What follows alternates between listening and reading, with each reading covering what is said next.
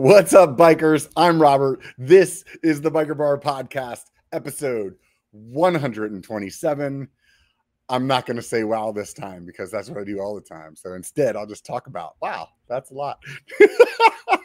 Anyways, today's guest, if you don't know who he is, I don't know what rock you're hiding under in the mountain bike YouTube world, but that's Seth Alvo from Berm Peak and Berm Peak Express, or the man formerly known as Seth Bike Hacks. Anyways, before we do that, let's go ahead and get started with the with the normal beginning of the show stuff. Do me a favor and swing by my Instagram or my Facebook and give me a follow over there. There's a bunch of free content. You can see what's going on. When I'm traveling, I usually put it there. Like last weekend, I was in SoCal. If you're on my Instagram, you knew I was there. Then you could could meet up and ride some bikes or whatever. Anyways, it makes me happy whenever I see that that that that subscriber or follower number grow. So that means a lot. And I keep making content because of it. So same thing goes with this channel here. If you're watching on YouTube, do me the favor, hit the subscribe button. Really not that hard. Takes like a second out of your day. Boom, you got it. If you like what you're listening to, hit the thumbs up. That's rad. It helps spread the word. And if you don't like what you're doing, hit the thumbs down button like twice. It'll it'll like it'll make you feel better about yourself. Anyways, outside of that, those of you guys on Patreon, I really appreciate you. Every single one of you. You guys definitely make a huge difference in this channel. It's as cheap as a buck a month or as expensive as whatever you want to donate. So it helps buy camera gear, put beer in the fridge. I don't know, gas in my truck. That thing is ridiculous right now. 240 bucks for a full tank. That's amazing. Anyways, uh, let's see. What else do I do here at the beginning? Somebody, oh God, I don't know it doesn't even matter at this point. Let's just go ahead and get started. We'll bring Seth back on. What's up, man? How's it going? What's going on? Good to be oh, back. Yeah, man, it's been a while. I was looking at the like the old episode, and I think it was like 70 something whenever you were on last. 70 something. Yeah, yeah, the episode number. So it was like oh, the episode number. Okay. Like yeah, yeah, yeah. And I it's can't believe you're in the triple digits, like deep into the triple digits. Right? Yeah. I, do you do you listen to podcasts very often? I do. I yeah. I I do here and there, mostly like road trips. You know, is whenever I really get into them.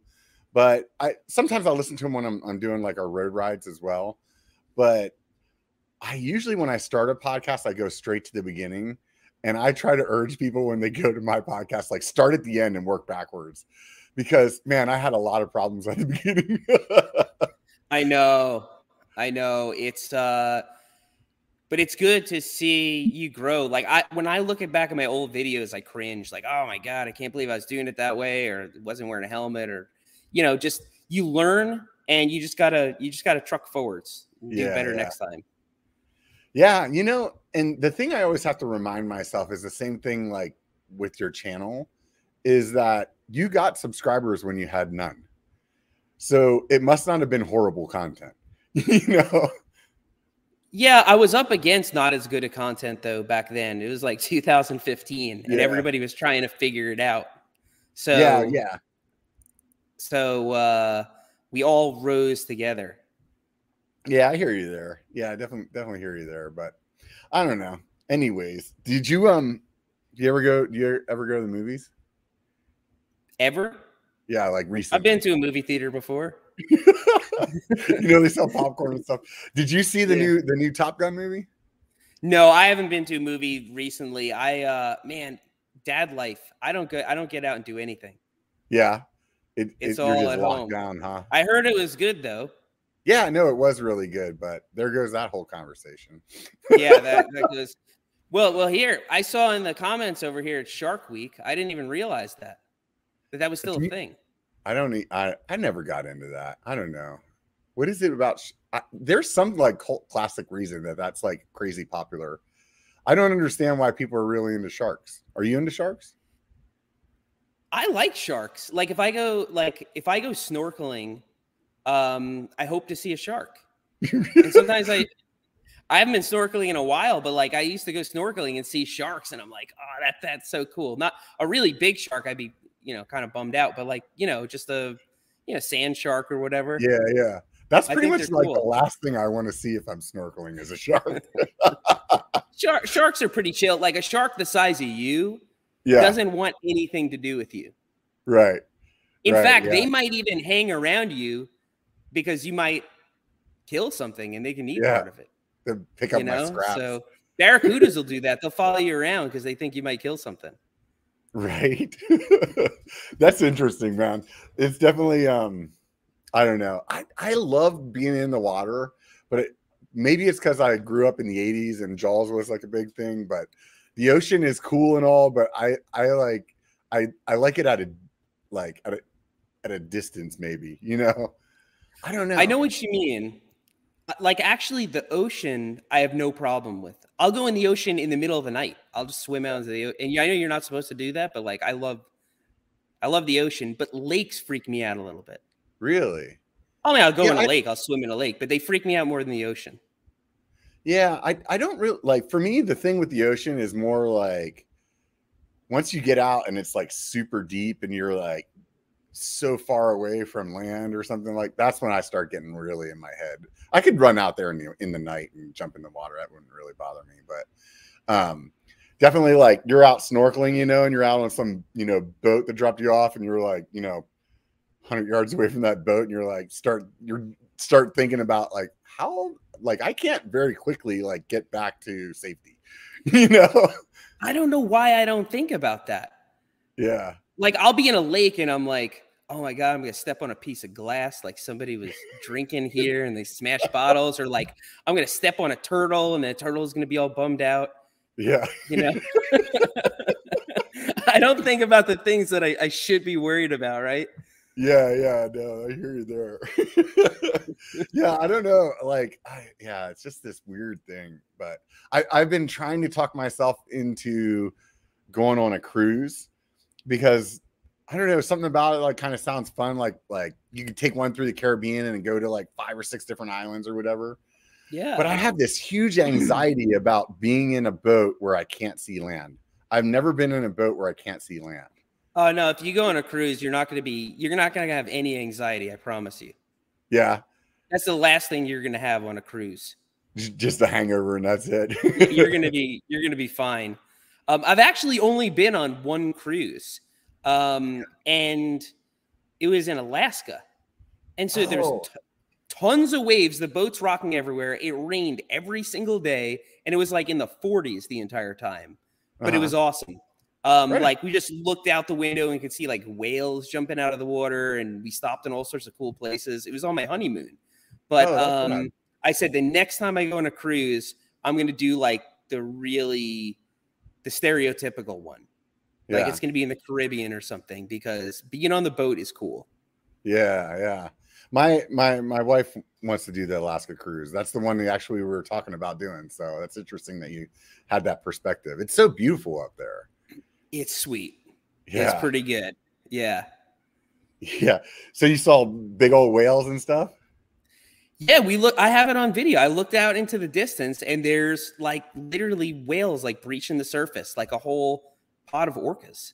Which I know Oh, orcas wow. are not technically whales, but um, they're technically big old dolphins. But Right, uh, right. but it was awesome nonetheless, and um, or nevertheless, and uh, Don't worry, they'll It- correct you in the comments, man. I know, yeah.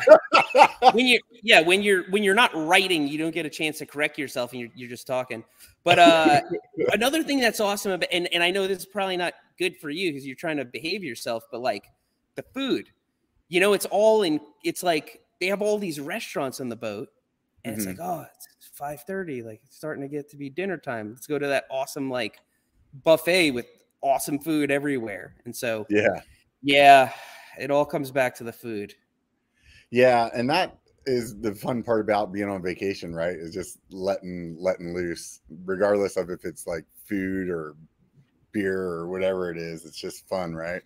oh yeah I um I went to Jamaica like two weeks ago or something like that, and um Katie and I got married while we were there, and that's awesome yeah, yeah, yeah, which is pretty rad. But we've been together forever, so I, I just figured you guys were married already. yeah, we've been together for like twelve years. I think we were engaged. I had to look it up on Facebook. We were engaged for like eight years. It was just not like high on the priority list. And uh so, anyways, while we were there though, you know, you get into that habit. It's probably the same way that you were explaining food, but for me, it's more like beer. It's like we ate breakfast. You walk over to the beach and you're like, eh, I'll have a beer. I mean, it's nine, you know, and, and you, you come back to the real world and you're like, okay, well, now I have to wash my own dishes and I can't drink at nine o'clock in the morning anymore and be, you know, still productive with my life. So here Man, we are. I, I, uh, for like for the last decade, I have not been on vacation very often, like almost never. Yeah. Um, there was my honeymoon and then every other time I travel, it was for something related to the channel. Or, and some of those trips were awesome, but it, it wasn't vacation because you're still on. You still yeah. have all these things that you need to accomplish while you're there. Mm-hmm. And then just recently, I went out to Lake Lure, which is just like a lake 45 minutes from me. And we, we rented a house out there. We rented a pontoon boat, took the little tyke out on the lake, like just, just had an awesome time. And I, I got to do that more often, even just for the weekend. Yeah. Um, getting old. I, I tend to do the same thing as you, and I um I don't take very many actual vacations, you know, and, and, a lot of times they're just like weekend kind of things, but they're usually revolving around something else. Katie travels a lot for work, so sometimes we'll go, you know, I'll tag along where she's going or something like that. So it's kind of like a mini thing, but to actually go and just like unplug for a few days and you know, not post to social media and just uh just like just be people. That's it's really valuable. And I, I don't know if it's just getting older you start to recognize it or what, you know. Well, you, you as you get older, you look back on your life and you're like, okay, so I was doing all that work and I was doing all that work. Like, when do I get to when do I get to just live in the moment? Yeah. You know, and instead of like, I guess I don't know, accruing work or whatever. Yeah. Um, and uh, yeah, you look back and you're like, oh, I should have done this, I should have done that, and so um, I'm starting, especially now that I have a baby daughter. Like mm-hmm. I'm really starting to look at that. I'm like, wait, now is definitely the time I'm supposed to be living in the moment and just yeah. enjoying my life and cashing in on all of the work that I've done. Like if I can you know, figure out a way to make it work to take an extra day off. Now is the time to do it, like while she's little. And uh, I never, I never thought that way. I always just felt guilty. Yeah. Going on vacation. You'll hear it a million times, and the only way that you'll understand it is when you're there. But it goes by unbelievably fast with them being small. Um, I know. My son is is in his 20s now, and uh, God you know, kind of along the same lines of what you were just talking about. He's been saving all kinds of money. Like when I was his age, I just like I, I was frivolous with money and like just all about the moment. Like, hey, let's go to Berlin. Right on, let's do it. You know, like didn't like didn't have any like means of savings to me. And uh, but did you regret it? No, no, I don't personally. Yeah. But um, some some people would. And it definitely wouldn't have like hurt me any if I could have like at least like curbed some of the spending and maybe maybe like was a little bit more re- financially responsible but what i was telling him like he's the polar opposite where he's like he's got this huge nest egg saved and i'm telling him you know while we were down in jamaica i was like look dude you have to like live a little bit. Like you can't you can't put everything away for this time in the future because i've seen people not make it to that time. You know? And no that's true you know? I've seen a handful of people that i've worked th- with through my my professional career that retire and die like within a year of retirement and it's like i you hear about dude, that so much. Yeah what the fuck you know? Like yeah you, you hear about that and yeah it just it just happens. I i i, I don't yeah you got to live a little bit. You got to do some stuff and so i'm starting to recognize that and and trying to plan little trips and and uh, get out. I think the last couple of years were really freaky too, and even if you wanted to travel, sometimes it wasn't so possible. And uh, yeah, we can kind of move out of that now and enjoy life. Yeah, so in the comments over here, I don't know if you're watching or not. You don't need to, but uh, I don't usually pull up many of the comment questions, but Evan's MTB saga just can't. He, he's just losing his shit about this. So he, and it goes along with what we're saying. So he's like asking, "What's your retirement plan with the with the YouTube journey?" So I don't have plans. I just I just seize opportunities. Now, yeah. that's not to say that I've so so like right now I'm 37. I don't need to retire. Um and I plan to work as long as I can work. But I'm constantly building assets that will give me a return so that I can work less and less or so that I can rely on working less and less. Like the Ranger Station was a big one. I've got a couple of other projects like that kind of going on in the background um, that people will eventually know about. And I'm always diversifying how I make a living. Um, and, you know, I'm, I'm actually doing a little bit of consulting on the mm-hmm. side um, just to kind of get back into it and, and uh, keep it alive. So, like like the IT web consulting stuff that you used to do, or no YouTube stuff? no, oh, no. Like, what, you, what, kind of consulting are we talking about here? no, no, no, nothing like that. I, will get I can get more into that another time, but um, gotcha. problem. But but yeah, but um, I I never. I'm never complacent. Like I never just oh, this is going great. Let me just keep doing this. I always try to yeah. do something else, and I'm always looking at ways to um like I still drive a Honda, right? Mm-hmm. Like I'd rather buy a house that I can rent out or something or a um you know, things things that can help build for the future. So my retirement plan, I don't have I don't have a pension or anything like that. It's going to have to be real estate. It's going to yeah, have to yeah. be real estate that that generates income. That's the only way I can do it. Um yeah. maybe there are other ways, you know, just amass enough funds, but I don't know. This the stock market's pretty gnarly. Yeah. Yeah. I definitely. guess over the course of 10 years it's usually pretty good, but it it kind of scares the crap out of me. Um the thing about a house is it can it can fluctuate in value tremendously, but somebody will always rent it or rent it on Airbnb or you can sell it and cash out on it. It's just it's it's an asset class that I really understand. Mm-hmm. And I feel like just because there are other ways that you can do it, like you know, cryptocurrency, we saw how that worked out. Um, mm-hmm. You know, I I just like to do things that I understand, and real estate makes a lot of sense to me. Yeah, you're, you're buying a piece of the earth. Yeah, yeah, no, hundred percent, and I I can say that in my lifetime I've I've made a boatload of money on real estate, but I've I've also lost a bunch on real estate too. So, but, oh, you can uh, totally do that yeah, yeah, but I, I, in the long run, for the most part, I mean, it's it's just like the way you said. I mean, it, it at the very least, at the very least, I very seldomly does your house like lose a lot of value from what you paid for it. You know, aside from what happened in 2007 or whatever that you know, when everything kind of fell apart, and you know, I think with that being said, typically you'd at least be able to sell your house for like what you paid for it. And whatever amount of time that you've been making payments you would at least get that back in profit.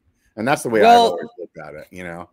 And when it comes to the house you live in i never get really hung up on what the value of the house is because you can live in the freaking thing.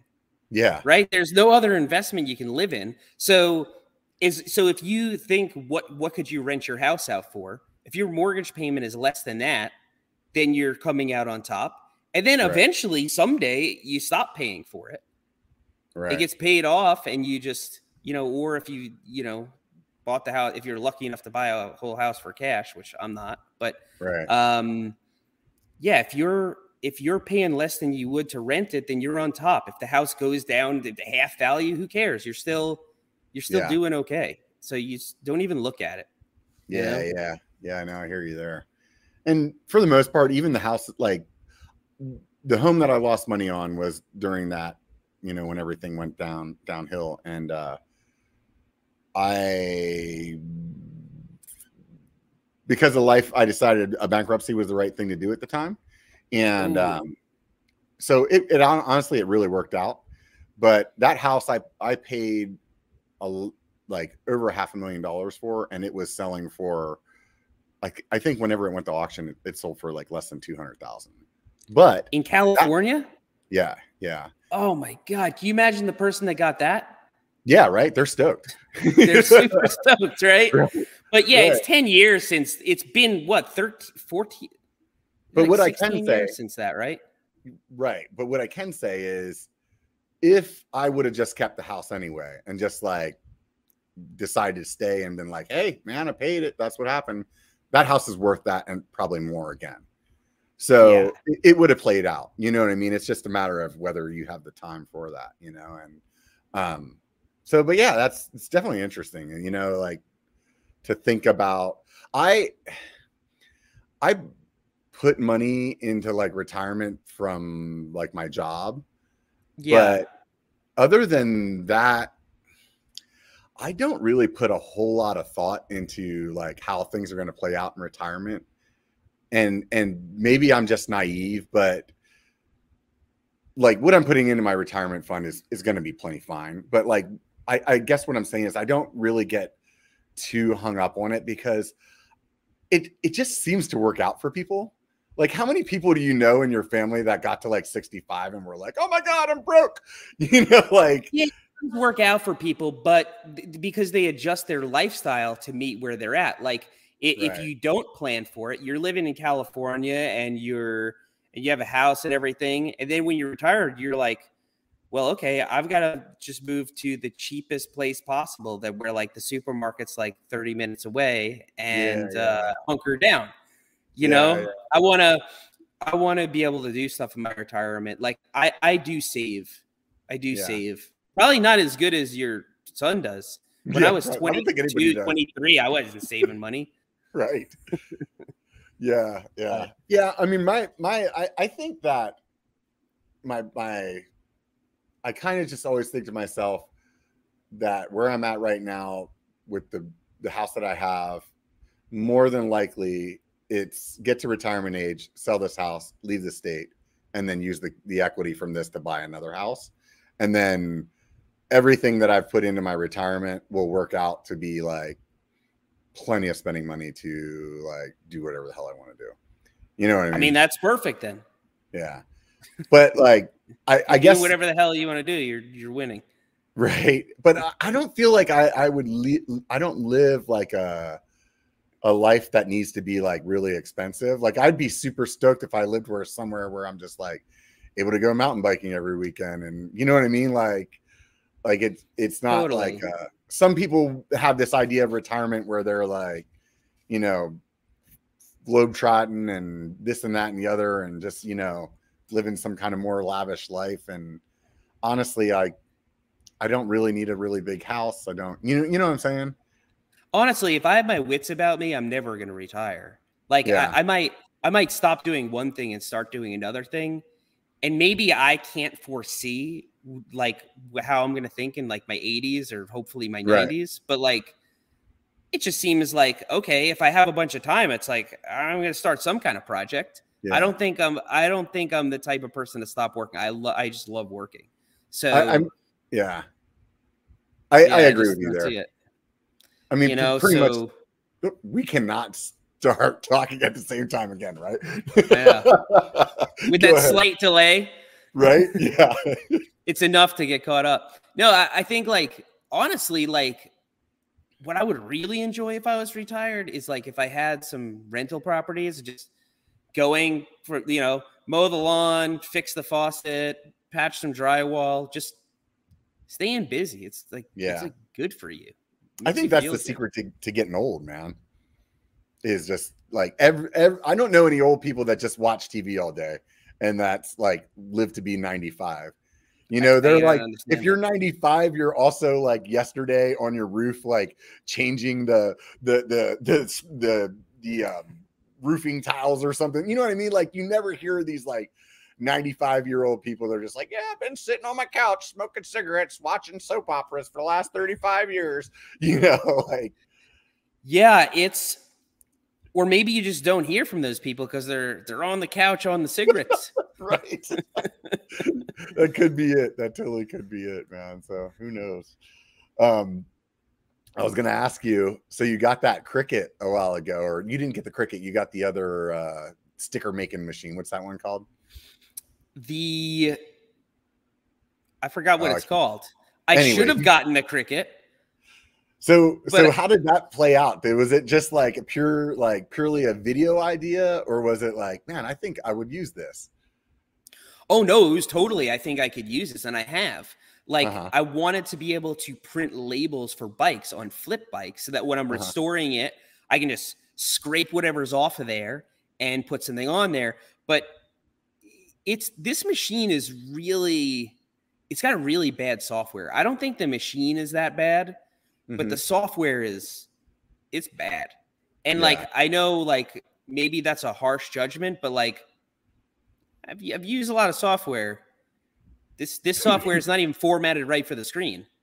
oh wow, that's nice. You know, like all the text is all inconsistent with the OS and stuff. It's like it's got wow. all the red flags of, of just like hastily thrown together software. And it's Yeah, it's really difficult to use. It's really inconsistent. It's got a lot of bugs and you got to restart it and do all sorts of workarounds to make it work. But I figured it out and so now I can make stickers. It's kind of cool.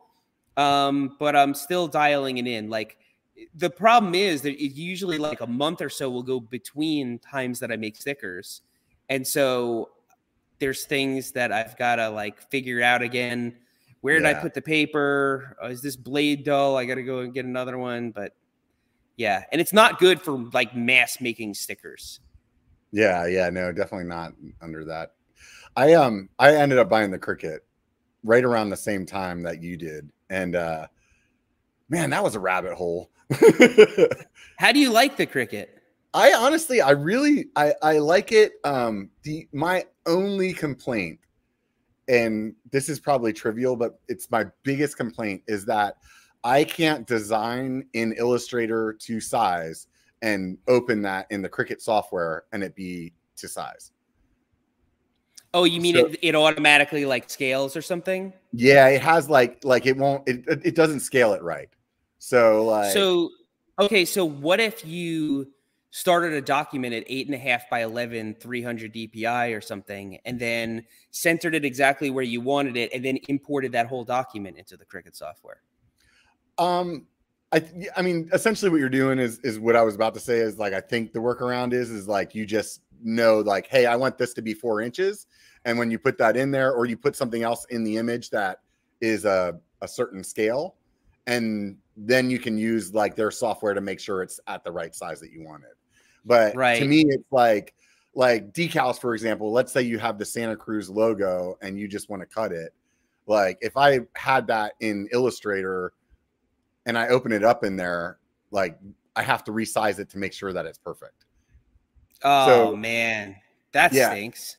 it's kind of a drag that way but otherwise i really enjoy having it um for me i kind of bought it for the same reason as you like i i do use stickered to get the decals that i, I have on my my bike that are all you know professional and whatnot but whenever i'm making stickers for the channel or i'm you know just want to like sometimes like i i do better when i can see things in person so I can prototype it here and look at it and be stoked with how it is, and then I can send it to somewhere to get printed. You know, you know what I mean? I, I enjoy Right. that a lot. Um, Sticker Mule is just so easy. If you got to make a bunch of stickers and they come out so good, Yeah, you think we're boring everybody to death with the stickers? I don't really care. Yeah. This this is my podcast. We can talk about whatever we want. yeah, I like I like talking about stickers. I like Yeah, geeking yeah. out about anything that we're like making or using, you know? So go ahead. No, it's fun to go down those rabbit holes. I think that's what keeps life interest interesting. Like at least for me, I I'm always I think it just really has to do with learning because then I'm like I I have that thirst to try to figure that thing out. You know, and once I figured out how to make stickers, then it was like, oh, I want to make shirts. So it's like, how do I do this vinyl? How to do that, you know? And then and you mentioned this on your channel, and this is what really the reason I mentioned it to start with is I fell into the 3D printer. Like it had to happen next. You had no choice. yeah, it was just like that was the path, man. And I uh, have uh I have held off. I Still. purposely, purposely did not buy one for years because I knew how bad it was going to be. And I, so far, I've been right. Yeah, I uh it is it a huge time suck? I think it's just, you know, it it's just like the Cricut was, but except for okay, now you have to teach yourself how to do 3D modeling because really like to me having a 3D printer and just printing whatever the hell you can find on the internet, that's not the reason I want it. I want it to like be like, "Oh, I want a bracket that holds this thing up." Exactly, you know what I mean? exactly. and and so you ha- okay you have to learn how to 3d model which let's be honest like to get the basics and get yourself rolling it probably didn't take me more than a week of like to to really get myself to a point where i was like semi proficient you know what i mean? But um the time suck for me though is then getting sucked into all the things that i want to make. Sure. My main reason to get a 3D printer would be to print out creations from the audience or you know somebody from in the industry "Oh, i'm going to send you this thing or you know i could just tell somebody to make me something you know Mhm. there's lots of people that are way better even if i could mess around with it and figure out how to do it there are people way better at me they can make it but what i found in just talking to people who are into 3d printers they're like it's not that simple um it's not that simple because they might be they they have to design it for the printer that it's going to go on they have to design it for the filament that you're going to use and so there's going to be a pretty big learning curve when i start doing it Mhm. but i'm going to do it right when i do it. I'm to get a really really good one that can make some durable stuff because i got some weird things planned. Uh the Yeah. next the next year is to be really weird and really fun. Um just let's say without maybe the spoiler maybe you could throw something out there that you're not you know planning some series around. What are some of the things that you have like toying like toying around in your mind?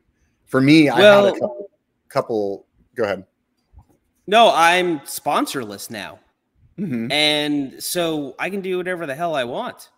And Mhm. so, yeah, let's start there. So I don't have a sponsor anymore.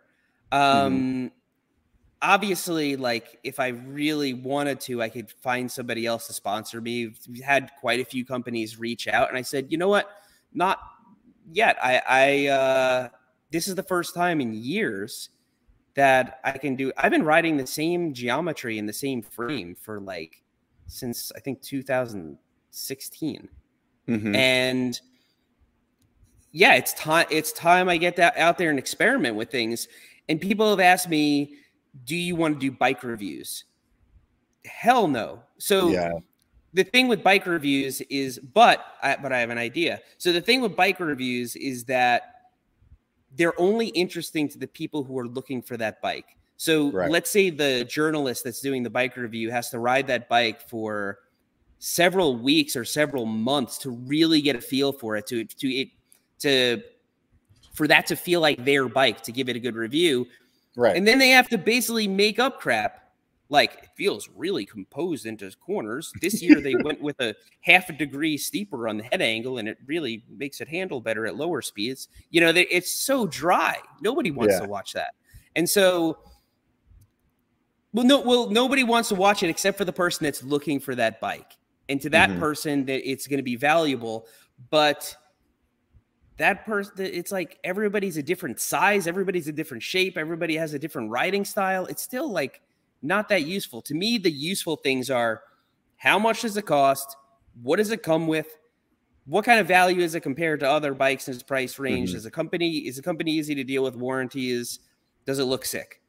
Yeah. You know that's that's pretty much that's what everybody really wants to know.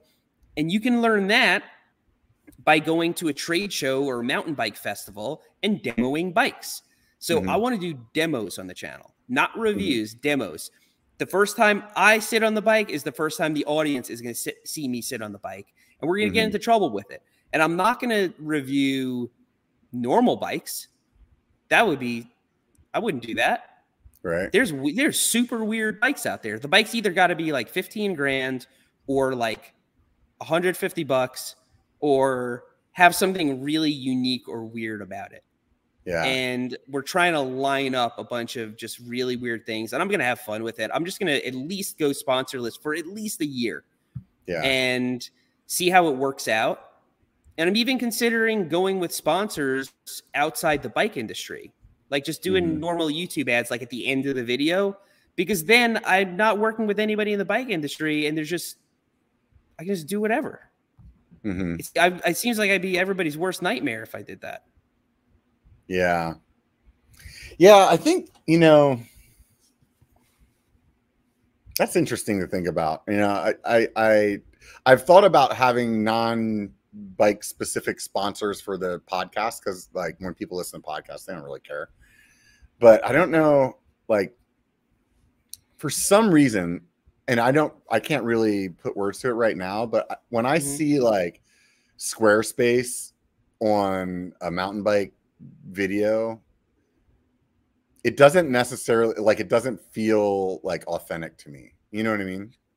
Like it, it gives me some weird feeling about the creator. And um, really? yeah and I, I don't know may, maybe some of the people in the comment section can say something about it. But um like for me it just like but if i see them like hey they're sponsoring this you know this video is sponsored by this bike company or whatever i also have a certain amount of judgment to that as well but it's not the same as the ones that are like completely like off topic you know like Sure. and it could just be me you, you know what i mean So I, I I do know how you feel because that's why it was easier for me to just have a bike sponsor. Mhm. And having a bike sponsor, it, it allowed me to do a lot of things. I was traveling more, meeting different people. It Mhm. legitimized me to some extent. Um, but at the same time, like, sure, we have a lot of mountain bikers watching this right now, and a ton of mountain bikers watch my channel. But not everybody that watches mountain bikers. In fact, Mhm. probably half of them aren't mountain bikers. Like, think about it. Think about TV. Like, uh, I don't know. There's this show. I haven't watched TV in so long, but there was this show like Billy the Exterminator. I bet you that most of his audience wasn't exterminators. Right right. And then there's like, you know, like, so I, I I aim to make bike videos that anybody can watch.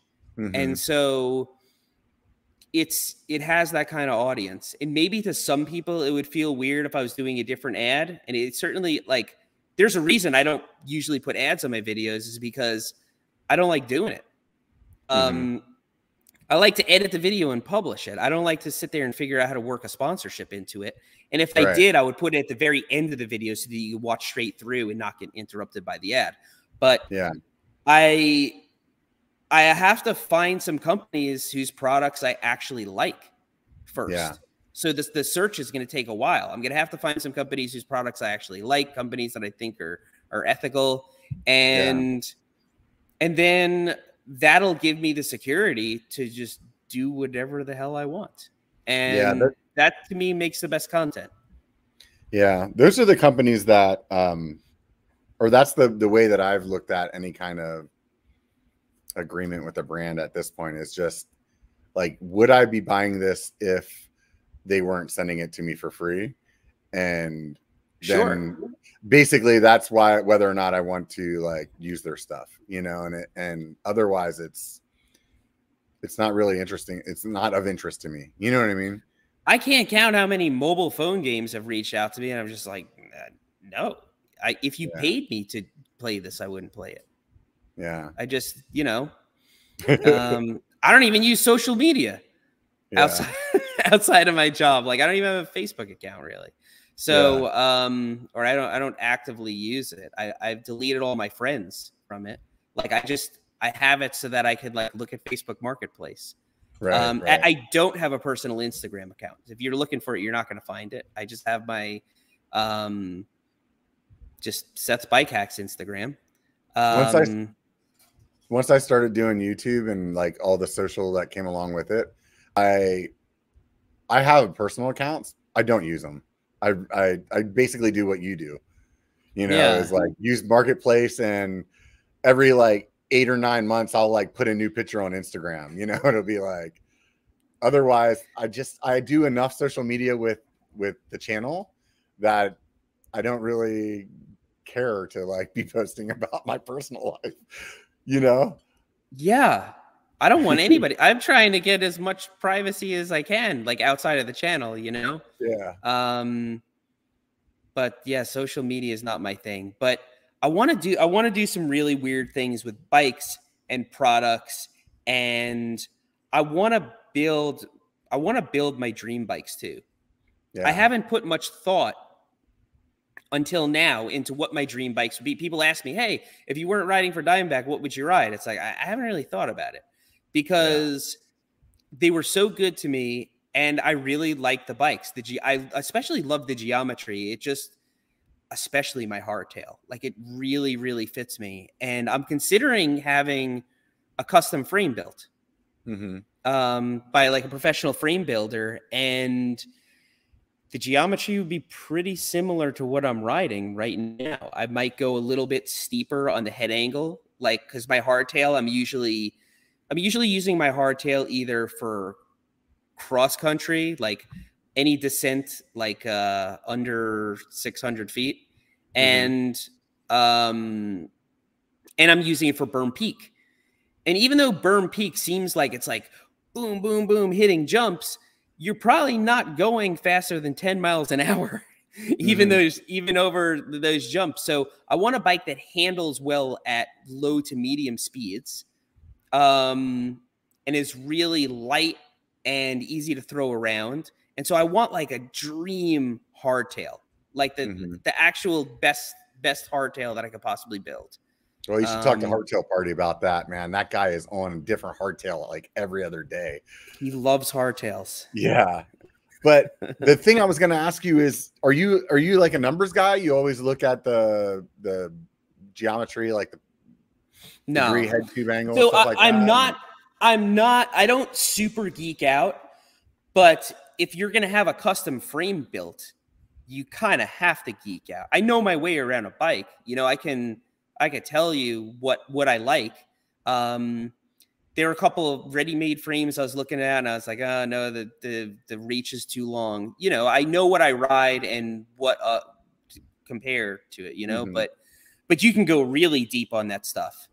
Well, you the, know, the main the main reason I was asking is that, and I have a friend that's like that that really like looks at the numbers a lot, but I can tell you, I've been extremely surprised by some bikes that number wise, geo wise, I would have never thought that I would enjoy. And just because I rode it because of whatever happenstance, I was really blown away. So I, I think what I'm getting at is kind of what you said earlier is about demo and stuff is like really just go out and try some stuff that yes. maybe doesn't even make sense. Because if if I were you and I was even thinking about like, oh, this is the the frame that I want to build, I would still say go out and try a bunch of other stuff because man, you might just get your like like your mind blown by something that's not even what you would expect that you would enjoy. You know what I mean? Yeah, I'm going to do a lot more demoing and I'm going to do a lot of the demoing on the channel. Yeah. So but I have to make it interesting for everyone because like I said, not everybody who watches rides mountain bikes and yeah. not everybody who watches wants to like super geek out. So if I'm going to geek out on something, it's going to be on something really weird and interesting, like uh, like that like one bike I, that has that crazy suspension system. It looks like a praying mantis, all like you know, exactly that. Yeah, yeah, yeah, yeah, exactly that. And um, there's that Nick Nicolai too. I just saw that coming out of Eurobike. It's been all over the Instagram today, and it has the um. Well, first of all, it's a high pivot and and the chain's like six miles long. but the thing that really caught my eye was that the derailleur is actually like tucked up into the frame, so it doesn't hang below. And that's kind of one of those things that I personally feel like the derailleur is like the worst component on a bike right now, just because it's just it yeah, doesn't make any sense. Let's go ride vulnerable. through a bunch of rocks and let this thing hang off the side down close to I the know. Rock. You know, like that will be interesting. Yeah. To see how, how they improve that over the years. Um, I mean, one one easy way would be okay. Well, like the pinion stuff, you know, the gearbox is going to take efficiency. You always yeah. lose efficiency. It's got heavy components, and there's tons of spinning weight and yeah. resistance, and the derailleur is still super efficient. Yeah. And yeah, I can't wait till they figure out a gearbox or something that works out. The bikes are going to be so much more. That's why I love single speed bikes. I just can't. I am not. I don't have the type of fitness where I could ride a single speed bike where I live. hmm Um, it's just the climbs are too long. So I would either be stuck in a really low gear or stuck in a really high gear, and uh, neither neither works. Have you tried it? Oh yeah, I love single speeds. Well, when I lived in Florida for a minute, I I rode a single speed for a while, and I own a single speed here. I built one up, and it's like it's great to ride here because I can just hike up hundred feet and hmm take it down. But like, you can't go on a real ride with it. Yeah. And and there's a lot like some people who ride single speed bikes are monsters. And, and they'll tell you like you'll be in a conversation with them for five minutes. You just met them, and they'll tell you they ride single speed. Yeah. Um, because it you know it proves it proves how badass they are. Yeah, But it's like it's like the uh, CrossFit of mountain biking, right? but like a lot of these people who ride single speeds, like if you really if you really see them on a ride, like they're doing a lot of hiking. yeah. there's just stuff you can't get up on a single speed, but it, the Yeah. simplicity is just so sick. Like Yeah. a lot of people would ask, why would you, why would you ever have a single speed? Like, why on earth would you ever have one? They're so much fun. Same thing with a hardtail. It's it's fun. It's low maintenance. You, there's no ghost shifting. You never skip. Like nothing ever goes wrong with it. It just works perfectly all the time. You just beat the crap out of it. Yeah, So- I have one that I use for like road riding. It's pretty flat around here, and um, that was one of the nice things. Was like I never had to worry about any kind of maintenance with that kind of stuff. It was like, dude, I think I probably put over two thousand miles on that bike before I even thought about changing the chain. You know what I mean? Like, it's Yeah. just crazy. You know? Still works. Yeah. Yeah, yeah, yeah. It's just insane. So it'll be interesting to see what um what bike you end up on when you know, like honestly, I mean the sky's the limit for you at this point. So I know. Um, like honestly, I don't feel like I need a new bike. My bikes, Yeah. all my bikes work great, but I have to keep the content interesting and for, for my own education, riding different stuff and getting used to different stuff is is going to be really important to do. And so I am going to have a new trail bike pretty soon, um, just to try something different.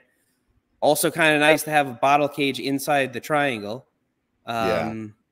That, but you're that- short, so you might not yeah, that might be a problem no matter what.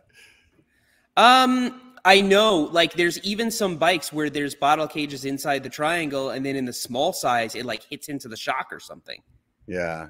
I've seen that so many times, and uh, it's a bummer. But um, I'm determined to have a water Yeah. bottle inside the, the uh, cage because I I like to leave with nothing. I have Yeah. all my tools stashed in the frame, stuff tied to it, and just be totally free. That's just that's how I like it. I didn't know that that was going to happen to me, but I it has happened to me over the last few years. I I bought this hardtail a while back, and right around then, I kind of did that thing where I I dumped the CamelBak. I didn't want to wear the fanny pack, and um, it it is like a last ditch effort to like actually bring the the hip pack or I, I can't even remember last time I put a CamelBak on, but it has to be like, hey, we're going super remote and you need a lot of Yeah. water and like because I've definitely like gotten very um very creative with how I'm carrying water, you know. Yeah, I mean, out man, out there, you really gotta, you really gotta be on your water game strong. If I'm going on a really long ride and I can't get around just using a water bottle, like hydrating like crazy, and then just conserving water and getting through the ride, um, then I've got a my my next, um, my next option is to wear a hip pack Yeah. and I can stash some water in there. You could also just throw a water bottle in your diaper, you know, just pull back your chamois and, and just stuff a water bottle in there, and then you have two. Um, I'd rather do all of that than wear a backpack. I just hate, Yeah, hate a where I'm at. backpack. Hate Yeah, I have one of those um those uh Lab Oster hip packs so that you can drop the water bottles in there. So I put two in there and I can put two on my bike. And that's almost as much water as what's in the big le- the big like I don't know what size that is, the big CamelBak bladder, whatever that is, the hundred milliliter or whatever. I don't know. Yeah. So yeah, it's big. That's been pretty pretty good for me but more often than not i'm trying to figure out not how to not wear the hip pack. And i did like you said i i bought one of those OneUp pumps and the tool and i have a mount on bo- both my bikes so i can just move the pump back and forth. And um surprisingly because i used to be one of those guys like like brian that carried like everything in his bag. I know. I'd rather just every once in a while be screwed. Yeah, and I've been surprised like how how well I've made out without all that other crap. Like like I don't know how many pounds of shit I carried around for like 10 years that I never used and now it's like, you know, every once in a while you're like, "Well, I guess we're screwed." So, you know. Yeah, we're screwed. So let's yeah, we're on an adventure now. Well, Yeah, you know what you start to do is you start to just run a little bit heavier tires and you know, the weight goes elsewhere, but I'd rather it there than on than straps around my back and stuff. Um Yeah. it just throws me off. But yeah, you run a little bit heavier tires, you check your bike out a little bit better, and then things like master links you can stow in your bike. I have that little Dakine hot laps gripper Mhm. and I have an inner tube, two CO2s, a spare derailleur hanger, uh, a poop in the woods kit. I stuff Yeah. all that stuff in there and like have it down really efficient. I should just like show everything I have in there one day. It's it's pretty. yeah. It, it almost it, there's never almost never a situation I can't get out of with that. Yeah. Yeah, I have the tube strap, like the tube strap with the tube and some bigger like ATV size uh tire plugs. And then I have the OneUp pump. I, I like I prefer to have the pump just because I've had too many instances where it's like, oh, you used your CO2 and then like an hour later you still need it again, and then you're like, I know. so like I, I always felt like I needed to have a pump, you know. That way I have like an endless supply of air. You know what I mean? It is, but like anybody who's used a hand pump out on the trail, it's like, oh, especially if you have to like seat a tire or something. Yeah. Well, that would suck. It really yeah. sucks. I don't Yeah. disagree with you though. It is good to have an endless supply of air. Um, like if I if I do like if I have to bring a bunch of cameras with me, there's no way around it. I got to wear the CamelBak, Yeah. and then I just have a little pump in there. yeah. But um, but it stinks. So if you have two CO2s, you fix the flat with the plug, and if you don't have enough air, you can add a little bit with the CO2, and then if you're really screwed, then you got to put the inner tube in, and then you use that CO2 to pump it back up, and then it's not going to fail yeah. until it fails. Yeah. Until you're like pinch the tire trying to get the tube in there and then or pinch the tube trying to put the tire on and then you're like Yeah, yeah i don't know man yeah i mean everybody has their you, you have everybody has their own like risk tolerance and what they feel is more important you know and so yeah, but uh, Um, ultimately i think the ability of wearing a, a shirt and not having my back all super sweaty and feeling that thing like thrown around like i i never thought i would come to a day where i don't wear CamelBaks and now i'm like polar opposite like i'm like how would i could i like go the rest of my life without not having to wear one again I know. Well, when I was a kid and I rode BMX, it was like you get off of school, you put your backpack down, you get on the BMX. Like I dressed like a BMXer. Like I had my BMX shoes on all day at school. I had like a T1 shirt or something on. Like I was I was dressed exactly the way I was going to go riding. I didn't change.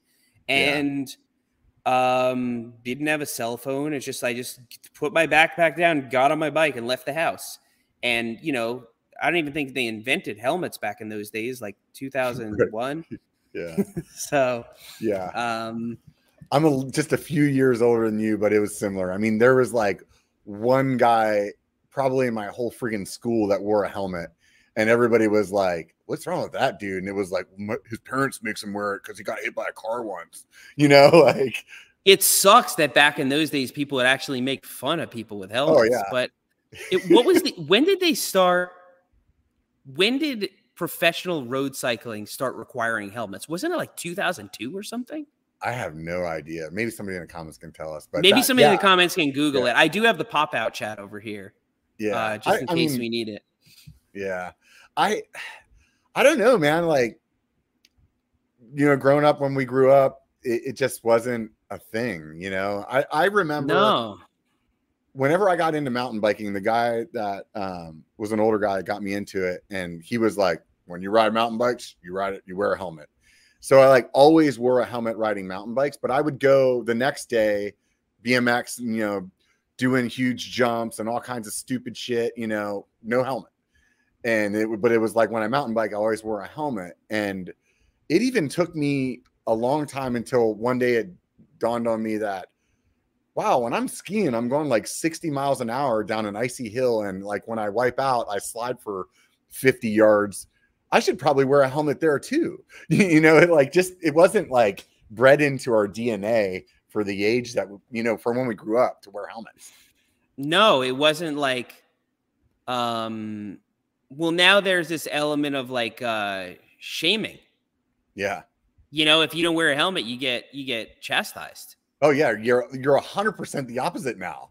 Yeah, yeah. Yeah. Um, yeah, you totally get chastised. Which it, there was back in back in our day. If you wore a helmet, you didn't get chastised, but it would be like, oh yeah, this guy's got a helmet on. Right. I don't I don't recall ever making fun of anybody for wearing helmets, but I remember people getting made fun of for it, like especially in BMX because it was like, um, like of course we had helmets when we rode BMX because if you went to a skate park, especially if it was like a paid skate park, an indoor skate park, the helmets were required, and so you had to own one.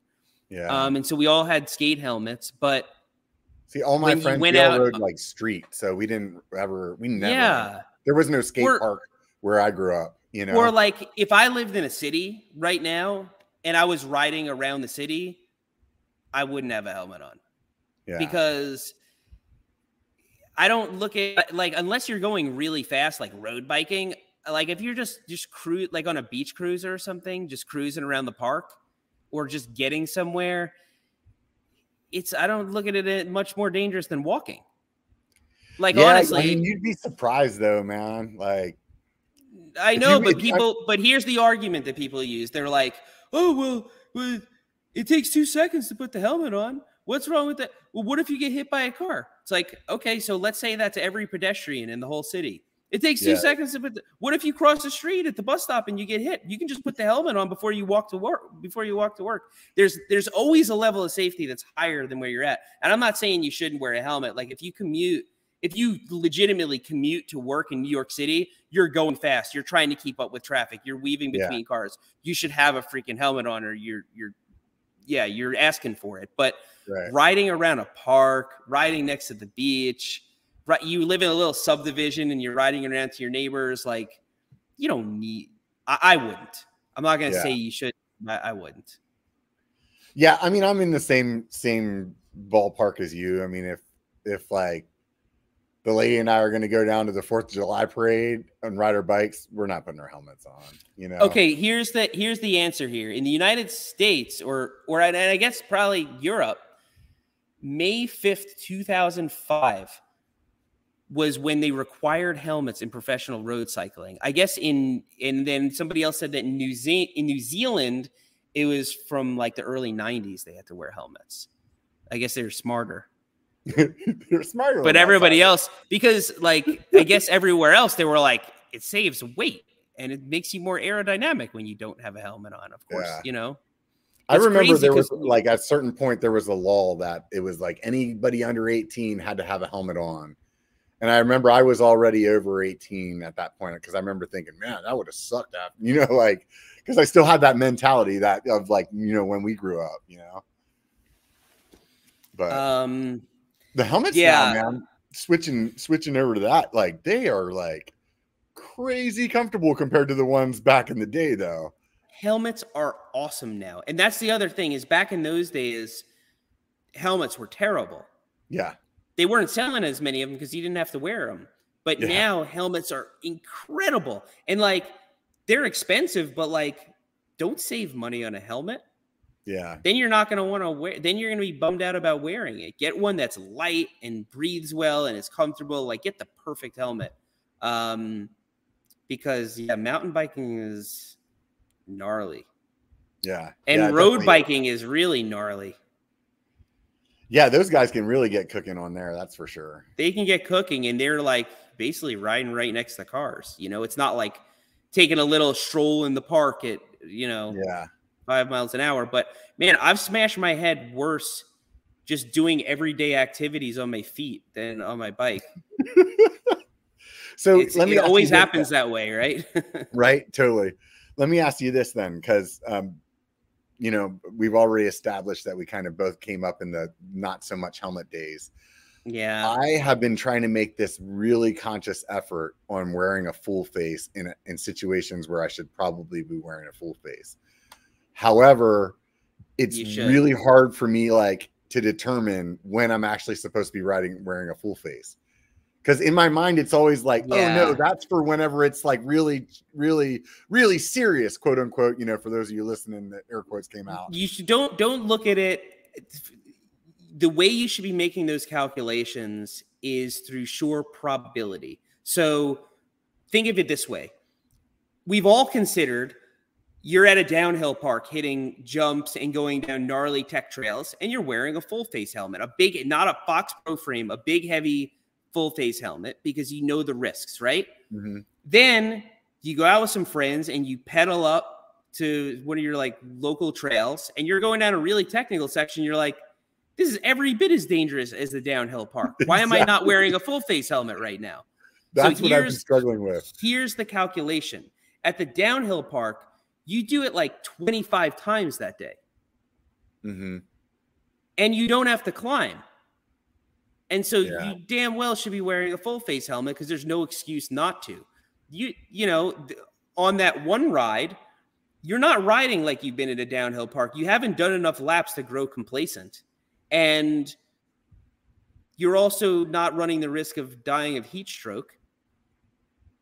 And so Yeah. you have to balance that stuff out. So when you're at a downhill park, you're you're just rolling the dice too many times.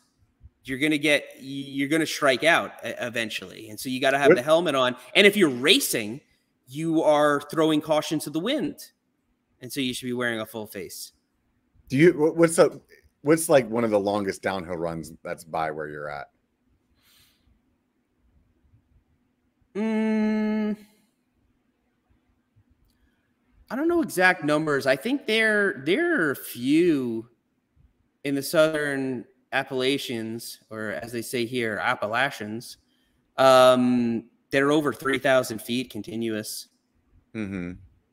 and they're definitely here that are well between 2,000 3,000 feet. So what about like mileage though? Is that like? five Um, we don't. 10 I don't miles? really. I don't know. I always think of just vertical. I don't. I don't Yeah. know mileage, but they're pretty long. Some of them are pretty long. I, I think the reason that I ask is because out here we have a lot of really long downhill runs, you know. So like, I could be doing a ride in Tahoe that I'm gonna descend for like nine miles, you know, and um, That's long. That- that's that's where I'm like, should I have a full face on? You, you know what I mean? Like, like that is it's not a bike park, but man, that's like you know that's a, a considerable amount of time of going downhill, or like Downieville, for example. That's a almost I think it's 14 miles of downhill. so, know? what is your what is your opinion on climbing a fire road with no cars on it and having your full face helmet dangling off your handlebars? You're pedaling uphill at two and a half, three miles an hour, Uh, but you're not going to wear the full face during that. Well, I'll tell you what, this like this one I have behind me is like uh it's it's not a downhill rated helmet. It's that But it could keep your teeth from getting knocked out. yeah, yeah. And that when I wear that and climb, it doesn't like I can't really tell a difference between wearing that and a, and a half lid, other than it's slightly warmer, right? Like I'd be bullshitting Right. if I said it was exactly that just as cool as a, a half lid, right? But um it's pretty damn close. I will say that the main reason that I almost never take my helmet off when I'm climbing the same thing that you just explained is because out here we have these fucking pine cones that are like a foot long. and I've seen one come down and hit somebody's like front tire and like they just fall out of the, the tree sometimes. And you're like, dude, I do not want to get hit by one of them. You guys have some gnarly pine cones for sure. Yeah, we do. um, so otherwise, yeah. like every once in a blue moon, I'll take my helmet off because I'm like, it's just too freaking hot. But for the most part, I almost always leave it on. I don't even take my knee pads off when I'm climbing. I But if I- Yeah. But if I have my knee pads are actually really comfortable, and and I, I don't ride without knee pads now. I'm Yeah. really I like strictly always put on knee pads, and it took me a while to get to that point. But I just smashed my knees so many times that like I just if I show I- up I'm- someplace and I don't have my knee pads, I'll drive all the way home. yeah, yeah, But- you feel naked. But if I have a full face on and I'm gonna do like a long climb, like a like an hour and a half, two hour climb, I'm hanging it off of my handlebars if it's a full Yeah, face. yeah. Like it's just, you know, unless it's a technical climb Yeah, with some ups and downs and stuff, but like, you know, a fire road, like you're just basically Yeah. winding up a fire road and you're going walking speed. You know, but I don't know what I'm sure different people have different feelings about that. yeah, Um But my don't a- I don't care what anybody else does, but yeah. Yeah, me neither, man. I teach their own. Like even people that don't want to wear a helmet. It's like I might think that's stupid, but dude, it's your life. You can do whatever you want with it, man. Uh yeah, You know, like I I don't really feel like it's my place to tell somebody else how to live their life. I can have an opinion about it. You know I what I mean? feel the I feel the same way, but to play devil's advocate, I see why it does affect other people. Yeah. You know, it gives a place a bad name, it makes mountain bikers look irresponsible, or like uh or now they get hurt out in the woods and now rescue personnel have to come out and save Yeah. somebody that didn't, you know, Yeah. that could have avoided it. But but yeah, I think it's pretty rare I see somebody out on mountain bike trails without a helmet. It's very Yeah, rare. very seldomly. Yeah. You know where you see that is like really easy to access, like touristy mountain bike trails. hmm Like it's not really a mountain biker that's there; it's somebody that took their bike kind of off the path. But Yeah. you know, a real place that takes some doing to get there. You don't. they have a Walmart bike, but they're not a YouTuber. yeah, yeah, yeah. totally. Yeah. So if you um if you could go anywhere and and ride something like do you have any any kind of like bucket list place? I recently when I was in Jamaica I I, I rode while I was there. I wanted to ride there for a long time. Was it awesome? It was awesome for the experience. It wasn't awesome like epic Just to take it off. You know what. I mean? Yeah. Um, there's a whole bunch of places in British Columbia that I, I haven't even scratched the surface in British Columbia, and like everybody just raves about Yeah. it. You know, it's amazing. And I still have not been to Europe on a bicycle. Like I, I. I don't even know where the hell I would start. Um, Right. and now I have a freaking 16 month old, and so um, there goes that for a while. But Mhm. uh, but I wanna I wanna get out everywhere and see all these places. I think that British Columbia is really easily accessible to me. It's actually not much closer to me than Europe, but um, the you know speak the same language, and um, I know people there, and you know I have Mhm. I have some some ties up there, so it it does make it a little bit easier. Um, I really want to get up to Quebec City too. Brian raves about that place. Mhm. He says it's one of the best, one of the best spots in North yeah, I would think if anybody has a really good opinion on where to ride in the world, he's probably the number, like one of the number one people. Like I would put it, he probably has more riding experience than like most pros that get like flown around doing videos. You know what I mean? he has an incredible amount of riding experience, and then he has an incredible amount of experience as a mountain biker. So, like, Yeah. of being prepared, traveling with your bike, riding a new trail for the first time, riding with new people, like every experience you could have as a mountain biker, you'd be hard pressed to find somebody who has more experience than Brian. Um, Eric Porter is another one with crazy amounts of experience like that. Like he's like Mhm. ridden in the Himalayas. He's ridden at like, you know, 20,000 feet, like hiking his bike Yeah. like over volcanoes and stuff. I mean, just nutty experiences. Yeah, yeah, Um, like on the border of like Pakistan and India, like just yeah, nutty right where like you, you start to see the guys standing there with the guns and you're like okay let's ride this direction yeah, yeah. We're close enough to that border. Yeah. yeah, that's crazy. He's such a chill guy too, man. oh yeah Yeah, yeah, yeah I eric to is him- super chill Yeah, I talked to him at uh at I think it was Sedona last time, and we were talking about getting back on the podcast. And yeah, he's definitely got a lot of experience that uh it's just you know it makes you you like think, man, what would that be like to have those kind of experiences? You know?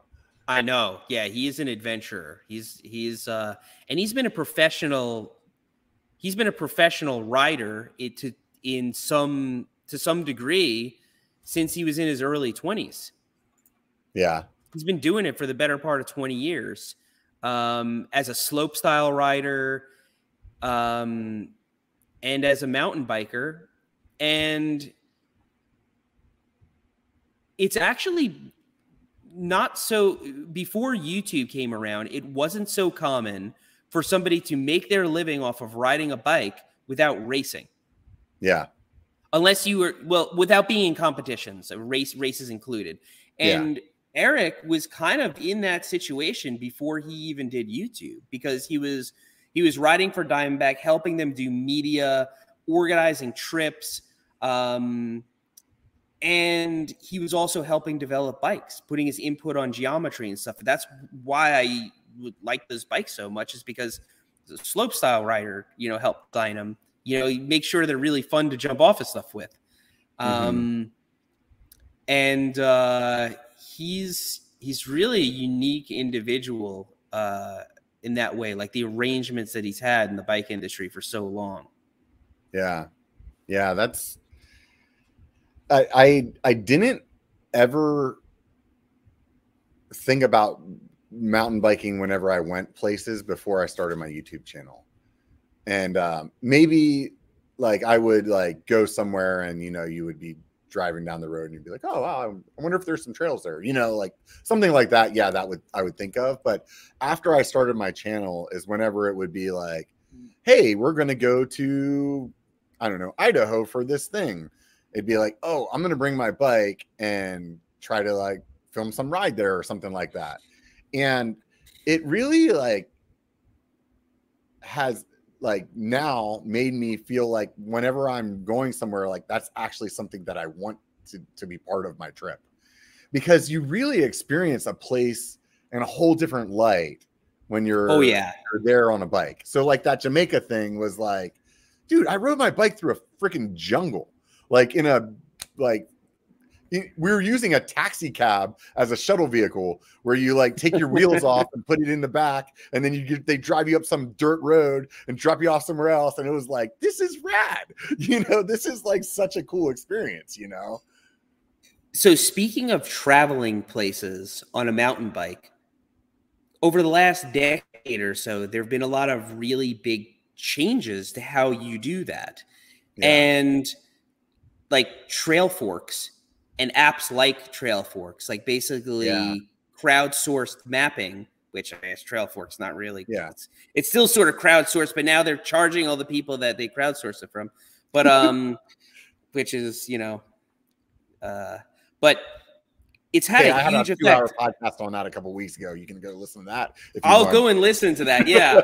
so so um YouTubers get either you could call it credited or blamed for influencing mountain bike travel. Like oh these trails are blown up now or hey this town's got tons of trails and funding now because people are traveling here. You can you can go either way bad for mm-hmm. for better or worse. What do you think has had more of an effect on that? Youtubers or Trailforks and apps like Trailforks I feel like apps like Trailforks have more of a, a, a an influence than YouTubers do, because there's a lot of people that you talk to that mountain bike that don't really like watch. Totally. But You know? everybody uses Trailforks. If you go someplace yeah. you've never been before, you Yeah. have no other option. What are you going to buy a trail map from the shop and open it like people don't do that anymore. Well, like when you first said that too, like the way that I used to, like if I did go somewhere and ride, like say I used to work in um, a place that had an office in Portland, and I would go up to Portland kind of semi frequently. And if I wanted to ride up there, there was no like real trail map to go like walk into the store and buy, right? So I would get on like MTBR forums and I'd go into the Oregon forum and I'd be like, hey, I'm going to be in Portland on these dates. Like, anybody up there want to show me around? And maybe if I got lucky, I would get a guide, right?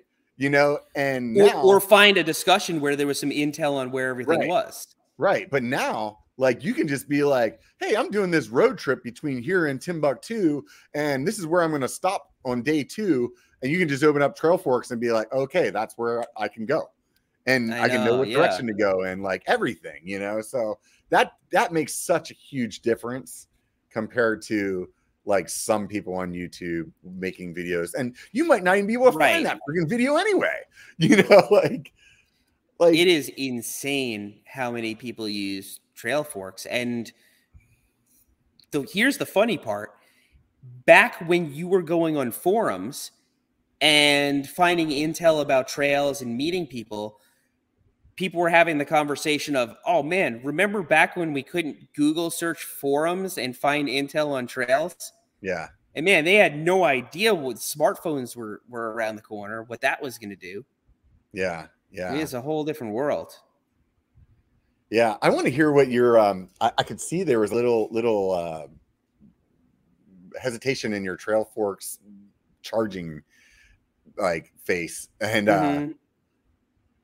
I want to Well, ask I- you, you know, like think yeah, about it this. I mean, you're you're a web guy in the past. Sure. You know you know what servers cost, you know what like bandwidth costs. Like how would you expect that to not be free? Okay, or- so I I mean, look, I'm a free market capitalist. Like I totally get that people have to make money. But Trailforks was always free and then you could pay to have extra.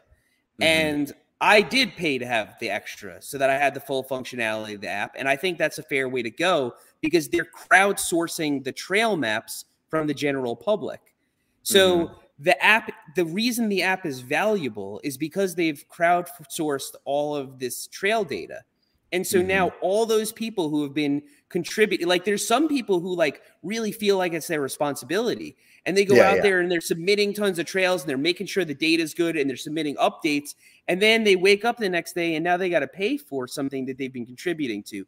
That to me is the only part that I know it. I've always paid for it, so whatever. Yeah. Like it didn't affect me, but I understand why it rubs people the wrong way. Yeah. No, I get Um, it. I totally get it too.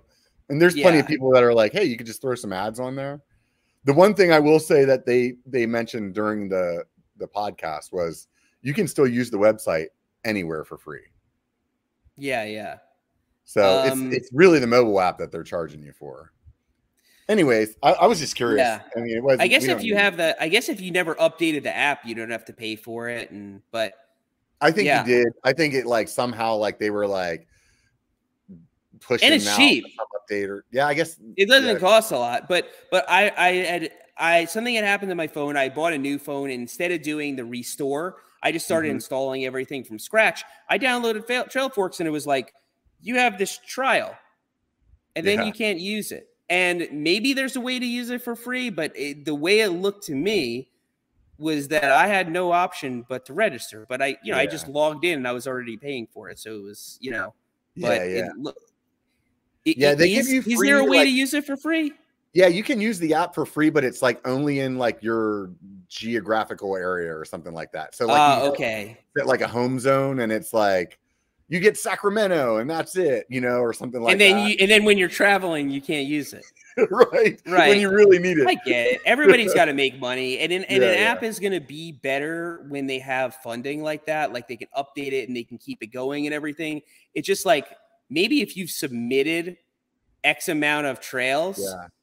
Um, maybe they should like maybe you should get like credits for that or something. I, I, think know. he said that they had like the people that are like the big contributors like that, they have a different program for them. So But yeah, it, it, it's interesting. You know, it's interesting to think about. I, I mean, I love Trailforks, but I get Yeah. why some people were pissed when they sort of uh, changed the subscription model a little bit. I initially resisted it too, where I was like, screw them, man. I ain't paying that money. You know, like it used to be free. And then um it didn't take very long until I was going somewhere else and and then that value was there. It was like, well, do I want to see like where all these trails are and know that it's reliable data and it's three bucks a month? I was like, all right, well, Well, here's what it's worth it happens. now. Like, you know? like you find an app that's really valuable, and you Yeah. buy it, and you were always paying for it. Yeah. It was never free, right? Trail Yeah. Forks was pretty free at one point. There was a lot of functionality that was free, and so it's going to piss people off when you know they change the subscript. You know, they they remove some of the features or or uh, corral you into one area. Um, to me, the You- only sticking point, the only thing that I like, I understand the backlash is there are these people that really felt like they were contributing to it and they were like Yeah. part of it, and then all of a sudden they don't even have the access to the like the stuff that they submitted. yeah, yeah. You And I know? can- I can totally understand. So that. I get it. I You pay see- for YouTube too because I don't want to see the freaking you know the four second skip ads. Yeah, I was just gonna ask you that. You ever think that there's a day when they they go to a model that's a, like a pay only model? Um, what? Wait, what was that question? Like basically like where they they limit you on YouTube as well. You know what I mean? Like maybe that do you think that gets to it there's a day? No, I mean, dude, there is an insane amount of data that they're No. storing. You know what I they're mean? never Like, gonna they're never gonna make YouTube only pay because um you're not YouTube's customer. The customer are the advertisers, and so they Yeah. need to keep their traffic up and guarantee X amount of viewers to do it. right, right. YouTube's customers are not the the people who watch it. you think Well, there's space if for they're another- paying for if they're paying for YouTube Red, then they are the customer. But Yeah, yeah. You think there's space for somebody else to come in and kind of like actually give YouTube a, like a run for their money on on there already is. providing a similar service? Uh, I, I think it would be hard to offer something similar to YouTube. It, it would be pretty difficult. Um, I think YouTube's reached this point where you're you're watching YouTube because that's where all the creators are, Mhm. and you're creating on YouTube because that's where all the viewers are. Things could totally change, but as long as we have smartphones in their current form and computers in their current form, it's going to be hard for something to sort of fill YouTube space. But I could see people using their time to do something else. And like, here's where YouTube sits you're sitting on the toilet, you're watching TikTok or Instagram because you have that highly digestible, really quick stuff. They know how to. eh, The algorithms are scary. They know exactly what's going to suck you in and keep you on the toilet for longer. You're like, I right. I know, wiped 15 minutes ago and I'm still watching this, you know? Right. Um, or uh, yeah, it's dried up already. Now I'm like picking it off. Uh, Yeah. too, too, too much info. But, uh, but yeah, the algorithms are that good where it dries up. So, Yeah, um, then you have Netflix, and Netflix is when you're gonna, or Hulu, or any of those other services, Disney Plus.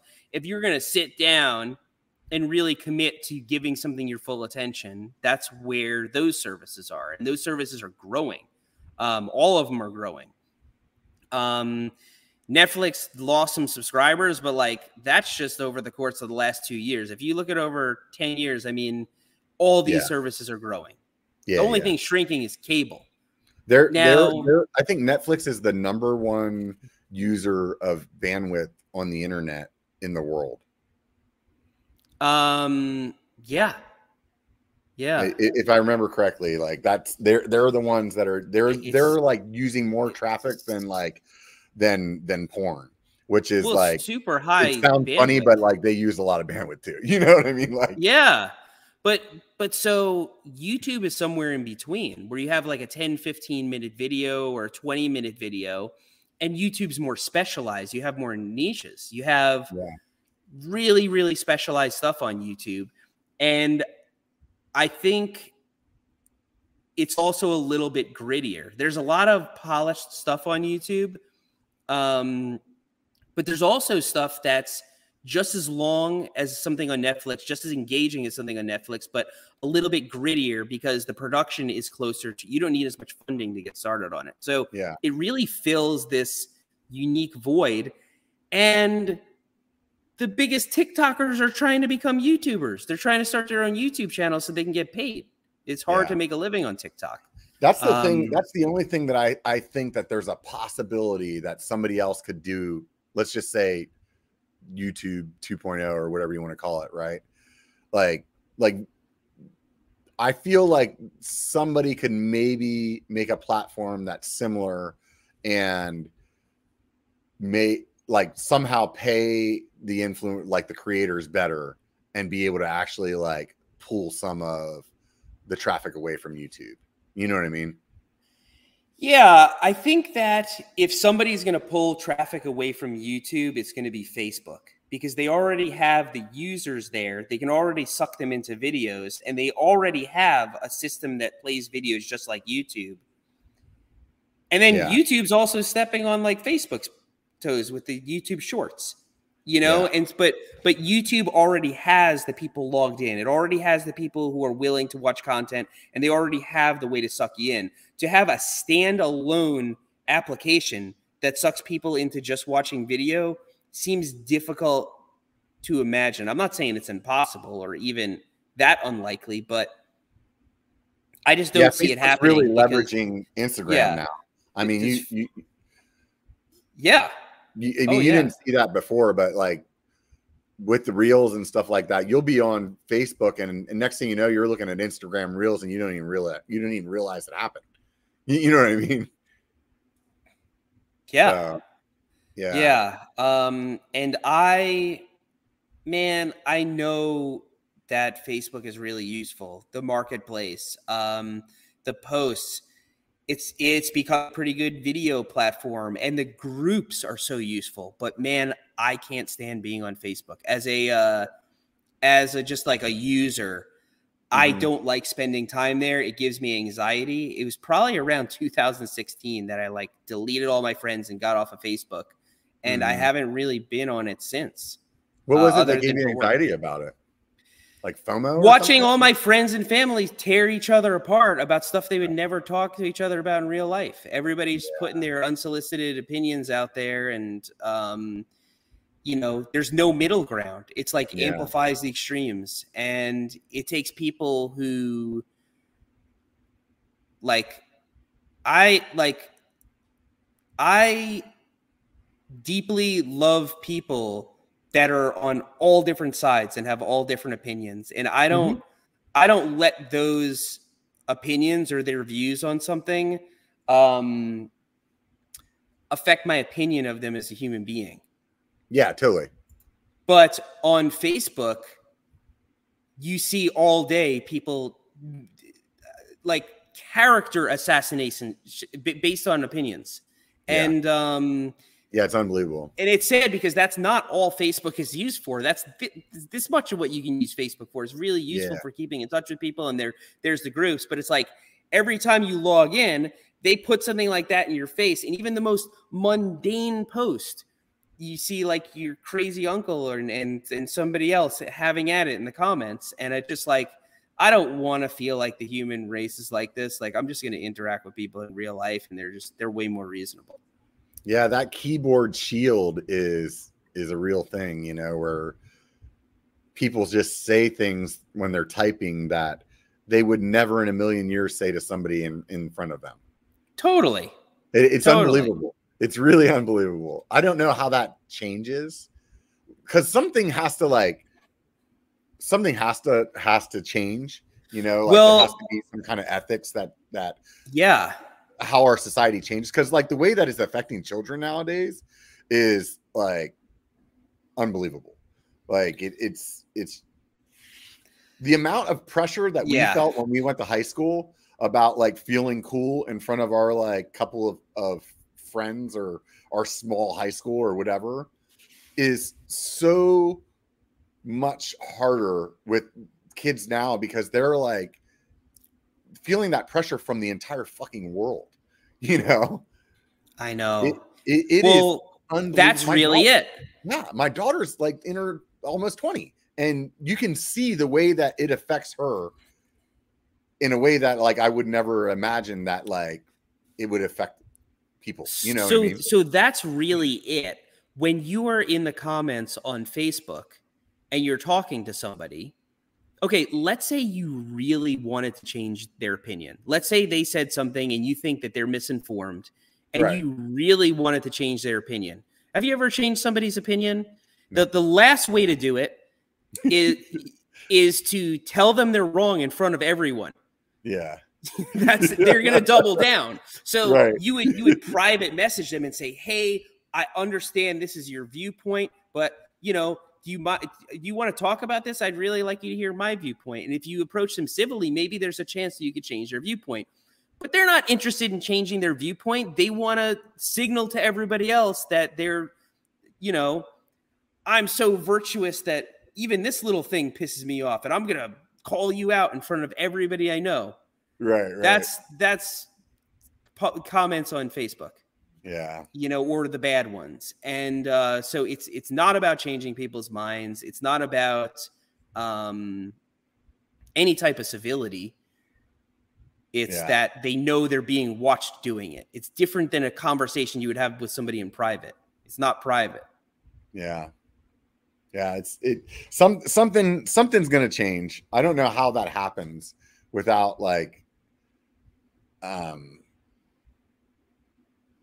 yeah, it's it's tough, dude. It's like I, I don't like I don't want to get like political or like it, it'd be really yeah, don't easy get to yeah. slide down on some slope, you know, like it, it it's just uh nor do I want, you know, the people in the comments to get there. It's just it it, it it's like how do you do that without like infringing on people's rights or or how do you do that without like taking the ability to be human away? You know what I mean? It it, it Well, yeah, I think that the problem is so let's say there now there's an algorithm that chooses chooses the videos that are going to be the most interesting. It's not mhm, going to be normal stuff, it's going to be crazy stuff. And so it works the same with posts.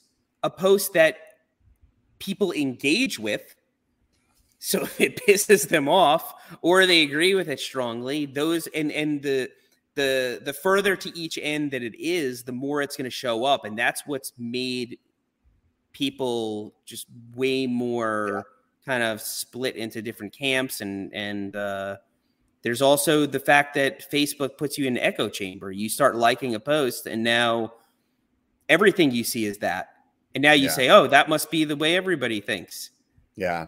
So Well, yeah, if you watch i mean there's a bunch of documentaries out there right now or like there's some good like rogan podcasts and other people that talk about um the way that the platforms are the algorithms are written let's just say it that way um it's it's interesting that there it could be programmed different and it could change things completely you know what i mean it could, but it would also make it harder for really interesting content to come up. yeah It's really, you know Yeah. what I don't understand this. That, now I'm usually pretty understanding of like why software is made a certain way because I get Mm. that it's not always as simple as it looks on the surface, and so I Mhm. get like if face if they made Facebook like less likely to radicalize people, also the best content wouldn't come up, and then their competitor could swoop in and have a more engaging platform, and users would migrate there. Like I get Right. that. You know what I don't understand? I'm Berm Peak, right? I have a Berm Peak logo on my videos. Somebody else 10 minutes ago creates a YouTube account and they upload the same damn logo, the exact same logo. they call themselves Berm.peak. And then they try to scam my audience and they don't have an algorithm that can pick that up. yeah right Why can't they figure this out? It's like if an account that's this old has the same exact how about any comment that has the same exact picture as a YouTuber over like 10,000 subscribers that posted on their video yeah maybe they should hold that for review by the uh the YouTuber. Yeah. Now I understand that if they that would be a very easy algorithm to create but it would have to run on every single YouTube video ever made and constantly scan the comments when new things come in. It would use resources right. on their system. Like I get that. But right. but like I had somebody very intelligent who I know text message me and say, "Hey Seth, my son was really excited to find out he won a bike." Yeah. And I'm like, "Oh my god." How many people have like fall fell for this and give their gave their information out? I had one of my me. Yeah, I had one of my subscribers text me somebody I had ridden with because they thought they won a bike from you. And they were like, Yeah, I'm trying to get back to Seth, but he's not like, you know, responding or whatever. You know, I guess whatever. You told them that was, was, a scam. Yeah, I was like, dude, that's not Seth, man. you know, like I don't know how oh. else to tell you. It's like it breaks though. my heart that there are probably people out there trying to get in touch with me who think that they want a bike or something, and really they're just yeah. feeding their information to some scam artist. And I don't understand how like they're they can't be having some kind of like algorithm that is like pretty simply like, hey, we've gotten 15,000 freaking spam reports on this like excerpt of text. Like we should be able to stop all of that from ever happening again. Like, like it, I'll tell you what I'm going to do about it. I'll tell you what I'm going to, I'm going to solve it on my channel. I'm going to, I'm going to weaponize my audience. When I see commenters that are like, just like that I see all the time and they're just yeah, the Telegram I'm going to click uh, the little, I'm going to click the little dots and I'm going to just make them an admin and then I'm going to let them impose their will on people, and they can just delete those or ban them or whatever. And I'm going to yeah. weaponize like a thousand people out there. there you go. And there's going to be a little bit of there's going to be a little bit of collateral damage. You know, some of them are going to go rogue and start banning people and stuff, but yeah, YouTube won't do anything about. I, I I'm left with no choice. Yeah, some something has to happen. You know, the the thing is, is like they'll be doing it on other videos though too. Like it, it'd be like I commented, yeah. let's just say I commented on like a single track sampler video, and I'll get a, a things from from the Loam Wranglers Telegram account telling me I want a bike. You, you know what I mean? And so it's not even like it's it's your only on your own posts. You know what I mean? Yeah. It, it, you would it's think nuts. that like yeah, they're I, in every platform, and I don't understand. Uh, so one day I should just like respond to one of them on a different account and let them suck me into their scam because I still don't understand how they are gaining from it. Yeah, my assumption is that they're getting personal information for identity theft. That would be my assumption. It would be that, or they're going to be like, "Hey, uh, we need you to send this money for shipping," or it, it, it's. I mean, I I do IT, so it's it's the exact same scam. It's just you know how do you how do you get either personal information or people to send you money it's all and, about user data and info nowadays yeah. and, and and realistically what it comes down to is like when you have a bot that's making that post for you you know 15 100,000 times like you only need to get a couple of people at 350 bucks a day and you're like a millionaire yeah but but but these posts are way these posts are not being made by a bot because it looks too much like my username. It has the same icon, and then they say something very specific and like well worded and researched. I mean, not yeah. well worded, but it's like, but it's like win a Santa Cruz Nomad or something like that. Like a bot's yeah. not going to come up with that. I feel like it's a bot that's that's posting them though. It's like, hey, I write this program that says, here's the uh, top 15 freaking mountain bike YouTubers. I'm gonna pull their accounts, and now I'm gonna target anybody that is at like commenting on these videos that are similar, right? And then you do the same thing with the top like moto accounts, and you do the same thing with the top like freaking I don't know gift wrapping accounts, and you know what I mean, like toy unboxing accounts and it, it's it's the same algorithm that you've written and it's just like you have to like maybe write 10 different emails and now you've got you know a, a million people that you can try to get money uh, from you know? That's why we can't have anything nice. Right? Yeah yeah it's crazy. Oh it's crazy. Like here's where security has gotten. So um so my phone, the charge port on my phone broke. Mhm. The charge port doesn't work anymore. Um, something got stuck in. I tried to dig it out and I broke the little pins on it. And um, Apple warranted it, but they told me you got to go to Best Buy. So I'm like, all right, great. So I go to Best Buy. They're like, yeah, we have to replace the whole back of the phone. It's got all this stuff in it.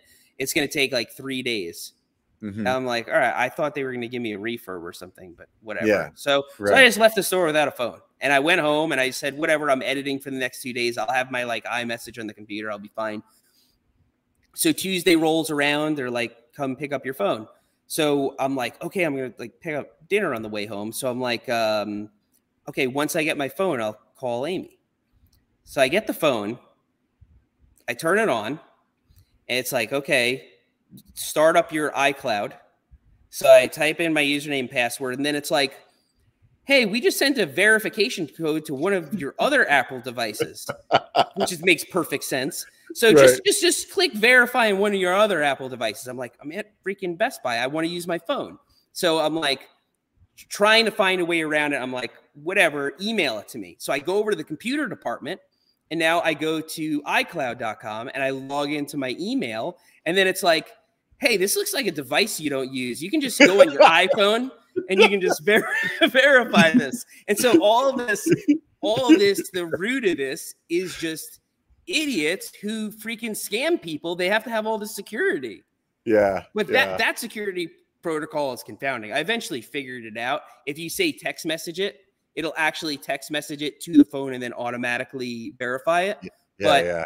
But it was like I was in a circle because we can't have anything else because of scammers. Yeah, yeah, it's um the the sad state of the reality is that no matter what, people will always be trying to scam people.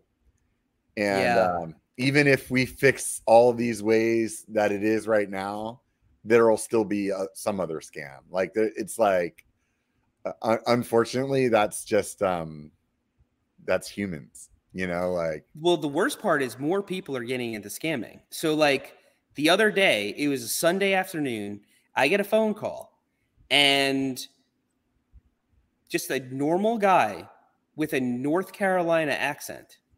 He says, "Hey, this is this is um, Duke Energy, and uh, we have a work order to shut off your power. You know, and your account is marked to." And I said, I'm on auto pay. There's no way I haven't been ever been late on a bill. Like, look into it. Like, there's there's no way. So he puts me on hold for like 10 minutes. And I'm sitting there on hold for like 10 minutes. And I'm like, I log into my account, everything's paid up. And I'm like, this, you know, what the hell is this? He comes back and he's like, Yeah, it's red flagged. And you know, within the hour, we're gonna be shutting off your your power, you know, unless we get express payment. And I'm like, read me my account number. Click yeah, he's got a North. He's like a guy from North Carolina, like a normal dude doing it. It's not like, you know, halfway around the world or something. but the the It- ability now to reach a, a wider audience is so much easier than it was before like Yeah, so like a regular guy that doesn't know too much could get online and find out how to use some kind of auto dialer to call 500 people and connect it to his phone whenever it finally gets through you know what I mean? Whereas before it would have been like, hey, I have to go out to the phone book and I have to write down all these people's addresses and send them all a letter that says your uncle in East Lithuania has died and we're trying to send you his money. You, you know what I mean? Like, Yeah, like the- so the, the the the the the ability to like spread that net is so much easier now. the cost is so little per person. yeah, yeah. Yeah, And it's. I think that's what it really comes down to. if they get one. Well, and some of these plate, like some of it, like a lot of this, a lot of it originates in countries that um have uh, much lower cost of living. So, like, they could hit somebody and get somebody for a grand, and that's like that's like a three month salary for like their whole house. You know what I mean? Sure. Like of people. So Sure. it, it it's like um And from And their that- perspective, they probably don't feel like they're doing anything uh, like Oh, wrong or unethical. Yeah. You know, it's it's like uh, it's like if we had like some like alien overlords or something that just like ate babies and we scammed them. we wouldn't feel like it was bad. That's probably how they view us. So, Yeah. but uh, but I'm still not going to let them scam me. Yeah, no. I mean, it's it's it's definitely it's it's an interesting world out there, man. That's for sure. So yeah. that's definitely definitely has a lot to do but about bikes there. Good thing it's my podcast, right? yeah, yeah. yeah, I think we got on that from the scam comments in YouTube. Yeah, yeah, yeah. It's it's definitely um it's funny how how a conversation can go. So what are you looking forward to other than um the the lack of a, a sponsor? I'm actually really excited for this year's content. Like Mhm. really focusing, really, really focusing on content. I think that I figured out what to do when the weather's bad. I have all this content I can make in the garage. Mhm. Um, Berm Peak is running pretty good, and there's some more features I can build down at the bottom. Berm Park is done, and as much as I love Berm Park and I love doing the project, it was a huge time suck on the outside, and now I'm not doing that anymore, and so I can like think about it more. Mhm. And I have a couple of things that I'm not going to announce quite yet. A couple of like big things, Mhm. projects that uh, are going to suck up my time, but they're going to be fun, and so Yeah, we'll yeah. we'll talk about them eventually. Um, I was watching Yeah. your stuff the other day and I was thinking to myself that you've really done a good job of creating a huge canvas that you can create content on at your home. Like thank you. you you've, you've done like a really really good job of that. Like there's so much that you can make on your own property where it's whether you're doing something with your property or even whenever you like ride the flip bike you can you have a place to ride it you have a place to work on it you have and it, it's really it's really interesting to think about i mean that was planned it's like you didn't accidentally do that you know what i mean No, it was it was a very conscious effort, but I, I do that with everything. Like, oh, I need a tool for this. Mm-hmm. I look at it just like a tool. Oh, I keep doing this. I keep painting crap all the time in a box. Let me get this like tent that's designed to paint crap in. yeah It's yeah. the same thing. I'm like, I'm always like testing these bikes and like going out into the woods and people are stopping me and stuff. I need a place to do it. Yeah.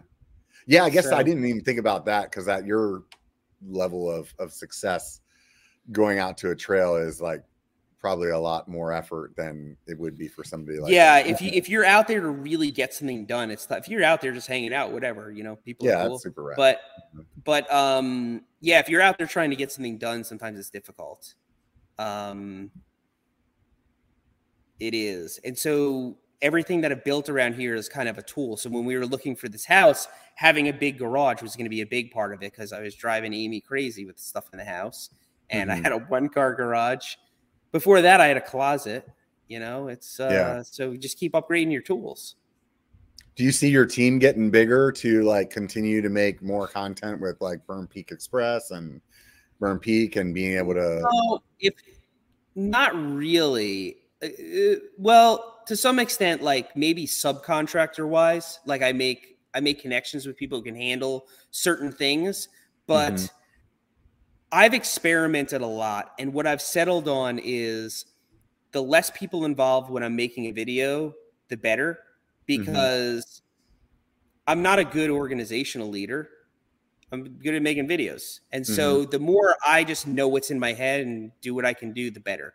Now, Curtis, my assistant producer, he's really good at just helping realize my vision. We've been working together for quite a few years. He's great with the camera. He's a really good editor. We have the same exact taste in humor. And so mm-hmm. like we always know when something is going to be a good joke and stuff like that. And when I'm talking to the when he's holding the camera and I'm talking to the camera, I'm trying to make I'm trying to make him laugh right. you know so so that works but adding more into the mix doesn't necessarily yield a better video or more productivity. The other thing that i've decided is here to stay is me editing. It doesn't matter how big i get i need to edit. Like i have to do some editing. So i edit the berm peak videos and he edits the berm peak express videos. The Berm Peak Express videos are more, I guess you could say YouTubey, but they're still polished. Um, I like to stay in the trenches because it keeps me sharp, and mm-hmm. I and I enjoy it. I really enjoy it, and um, even if we can do everything we have to do and keep the channel running with those Berm Peak Express style videos. There are things that I want to say and like insights that I want to put out there that I can only do if I totally produce the video. Mm-hmm. And so I don't see really changing up the way I make videos. Mm-hmm. I'll use other subcontractors and other kind of employees to maybe like on Instagram, people have probably seen that there are some reels mm-hmm. and and I have somebody who takes my videos and chops them down into reels. You probably seen the Facebook stuff. Yeah, that I thought stuff, Curtis that was doing that. that there's somebody my... else. No, Curtis isn't doing the Facebook stuff. It's yeah. somebody else, and um, and I don't know. I'm not. Uh, I'm not that involved with it to be honest. But I wanna. I wanna improve that stuff. I just got to find the time. I just keep putting it off. Um, I know some of it probably feels a little bit impersonal because yeah. I'm not involved in it and so that's why I don't like doing more of that stuff. YouTube is where my head's at. Like people are like, "Oh, you know how much you could be doing on TikTok?" And like I see the value in TikTok. I'm sold on it. Like I agree, but I just can't I can't get myself psyched up and passionate about it. Um, yeah. because I don't use it. The yeah. only one of these platforms that I use personally is YouTube.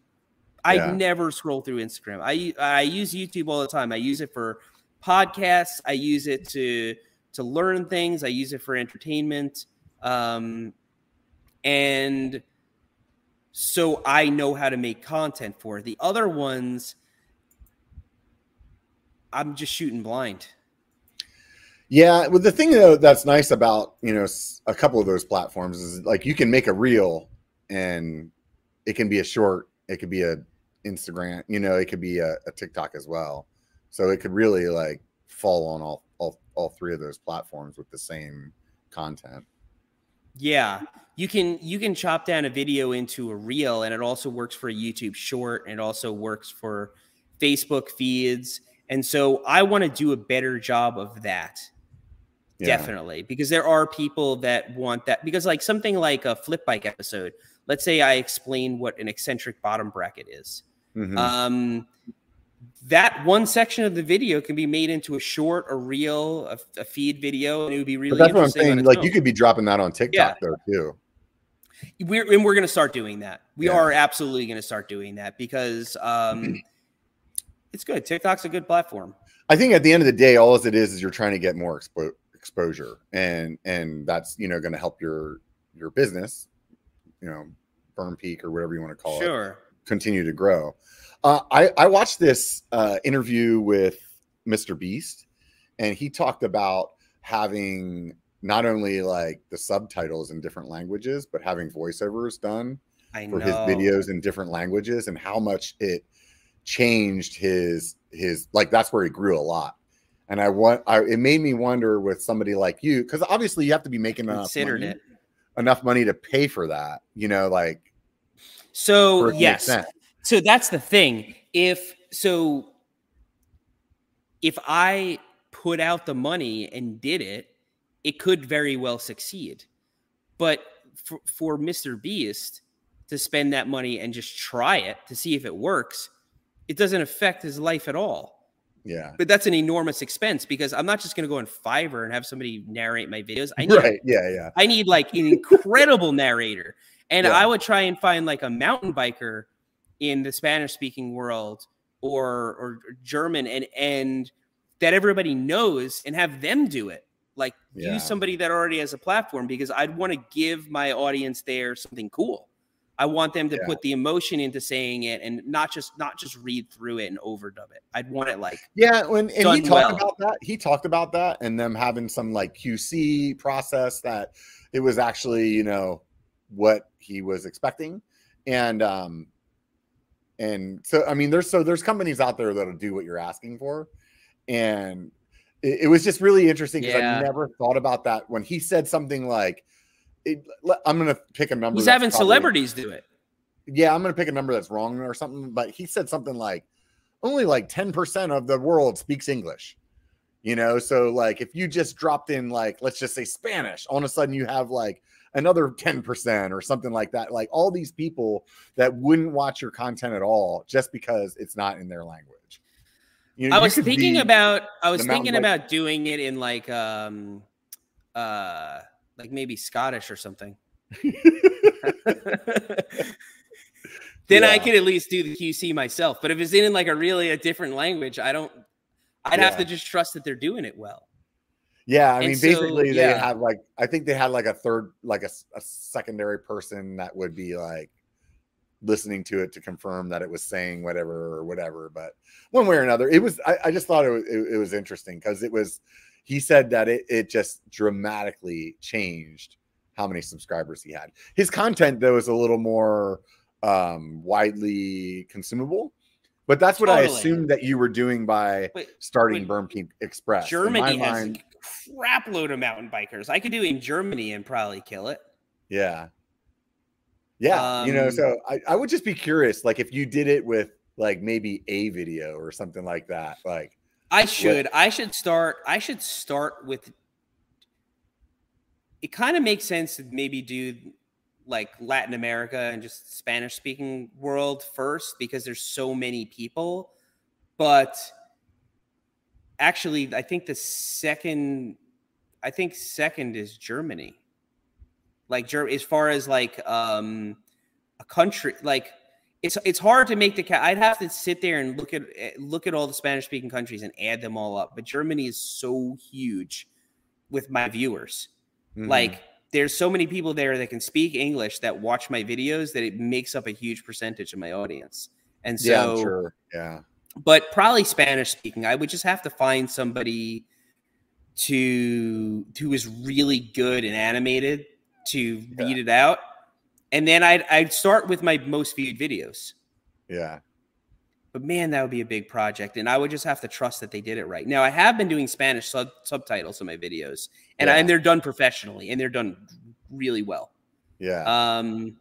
So, like, what if you just did other languages subtitles then too? The know? subtitles don't seem to have yeah. any effect on the videos, really? on the traffic. I know people are using them, but like, I, it doesn't seem to have any effect. And so, I think you have to do it all the way. I think you have to get a voice yeah. actor and like, like, do it. Yeah, yeah. I think you really yeah. do. And so I really should. I'm probably leaving a lot on the table by not trying that. Um, yeah, but uh, and if I lived in Miami still, then it'd be really easy.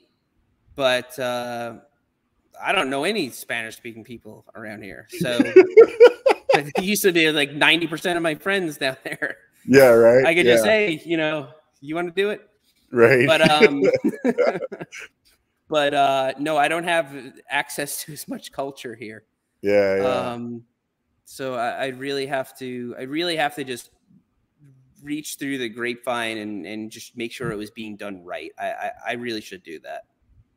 Could you see yourself doing some other kind of content? Like I, I feel like Berm Peak Express was a way for you to really diversify and be able to have yeah. some content that's like consumable by anybody. Could you see yourself like yet something else? Do you feel like you have as much creative freedom as you want on that? Like I yeah, so I, I don't have any plans to do that, but I've considered like, hey, what if mountain biking just like dried up for some reason? I couldn't make a living making mountain bike content. I think I would be able to figure out how to do something else. There's lots of other stuff I could do. Um, yeah, I feel um, like you could just run with with with you know whatever you're doing on Berm Peak Express and just kind of feel your way through it. Yeah, I, I feel like um mountain biking is really interesting because I know a thing or two about it. And so it's easier for me to make the content on it. It's also exciting and there's mm-hmm. there's the fixing part of it, there's the geeking out about parts, and then there's also the trail building, and then there's the actual riding mountain bikes. And you hit jumps and stuff. That that's fun. You know, that's yeah. that's exciting. It's a lot more exciting than like, you know, making yeah. you know, pottery or something. So right. so mountain biking does have a lot going for it but at the same time, um, I don't think that's what necessarily makes the content successful. I think um, not being afraid to boil things down in a way that people can understand is what what makes it successful. Like um, a big mountain bike media outlet they're talking to mountain bikers. Mhm. I am not assuming that the audience understands anything but the very basics. And so I'm and it doesn't seem to turn off actual mountain bikers and it makes it more digestible by the general public. And I have a lot of people that come up to me like, "Hey, you're the only channel like my wife will watch with me." yeah. Or like, you know, whatever, your significant other that doesn't mountain bike. Like um I get that all the time. Yeah. And I think that's what makes it work. yeah. And I've always done that because that's what I like to watch. I like to watch somebody that like I love Matt's off-road recovery. Like I don't do any well, I do some kinds some recoveries that get the gator stuck here and there. But uh but the people watching don't all they're not all vehicle recovery experts. Anybody can watch it. It's interesting to anyone. Or Yeah. You know, those HGTV like home remodeling shows. It's not contractors watching it. yeah. You know, Yeah, so it's weird that not a lot of other people in biking do it that way. Yeah, yeah, no, it totally is. Well, you do an amazing job at at um at what you're doing. I mean, obviously Thank the you. numbers don't lie. So I um can't believe that it's two hours and I still feel like I got a billion things that I'd, I'd love to talk to you about. So we'll have to save that for another episode. I really appreciate you. Yeah, man, I really appreciate you uh hanging out with me. I know it's late back there for you, but it was a good time chatting like it is every time. So Thanks for having me on. yeah, man. Just what one of these days, man, this podcast will be big enough. I'll be flying you out here, and then we'll be able to go ride. There you go. You know, once I get that big sponsorship deal, I'm I'm gonna look for Diamondback now that they got they got an opening. hey, they might. right. Anyways, man, I'm I'm uh, really really appreciate having you out here and or having you on the on the show and chatting with me and uh, like I said, it, it's it's nothing but a pleasure every time we hang out and, and Thanks, Robert. Yeah, it was, it's Yeah. always a good time. Uh, we'll do it again soon. For sure. All you guys out there, obviously, if you haven't subscribed to this channel, please do do me that favor, hit the button. You can also swing over to my other channel. It's just biker, B1KER. It only takes a bike to be a biker, right? So swing over there. Thumbs up on this if you enjoy it. If you like podcasts, that's what this is. It's here live on YouTube, but it's also on your favorite podcast apps. You can swing by and listen to it there. You can even write a five star review if you feel like it. I went yesterday and took a look. Somebody wrote me one just the other day. Thank you very much. You could be the next one. I really would appreciate that. If you have the time, sit down, write something nice, hit five stars, and and make my day because it always feels good when I see something like that. Uh, outside of all that, I really appreciate all of you guys for sitting down and listening as well. It really means a lot. And remember, if there's only one thing you get out of this, it only takes a bike to be a biker. So get out and be one.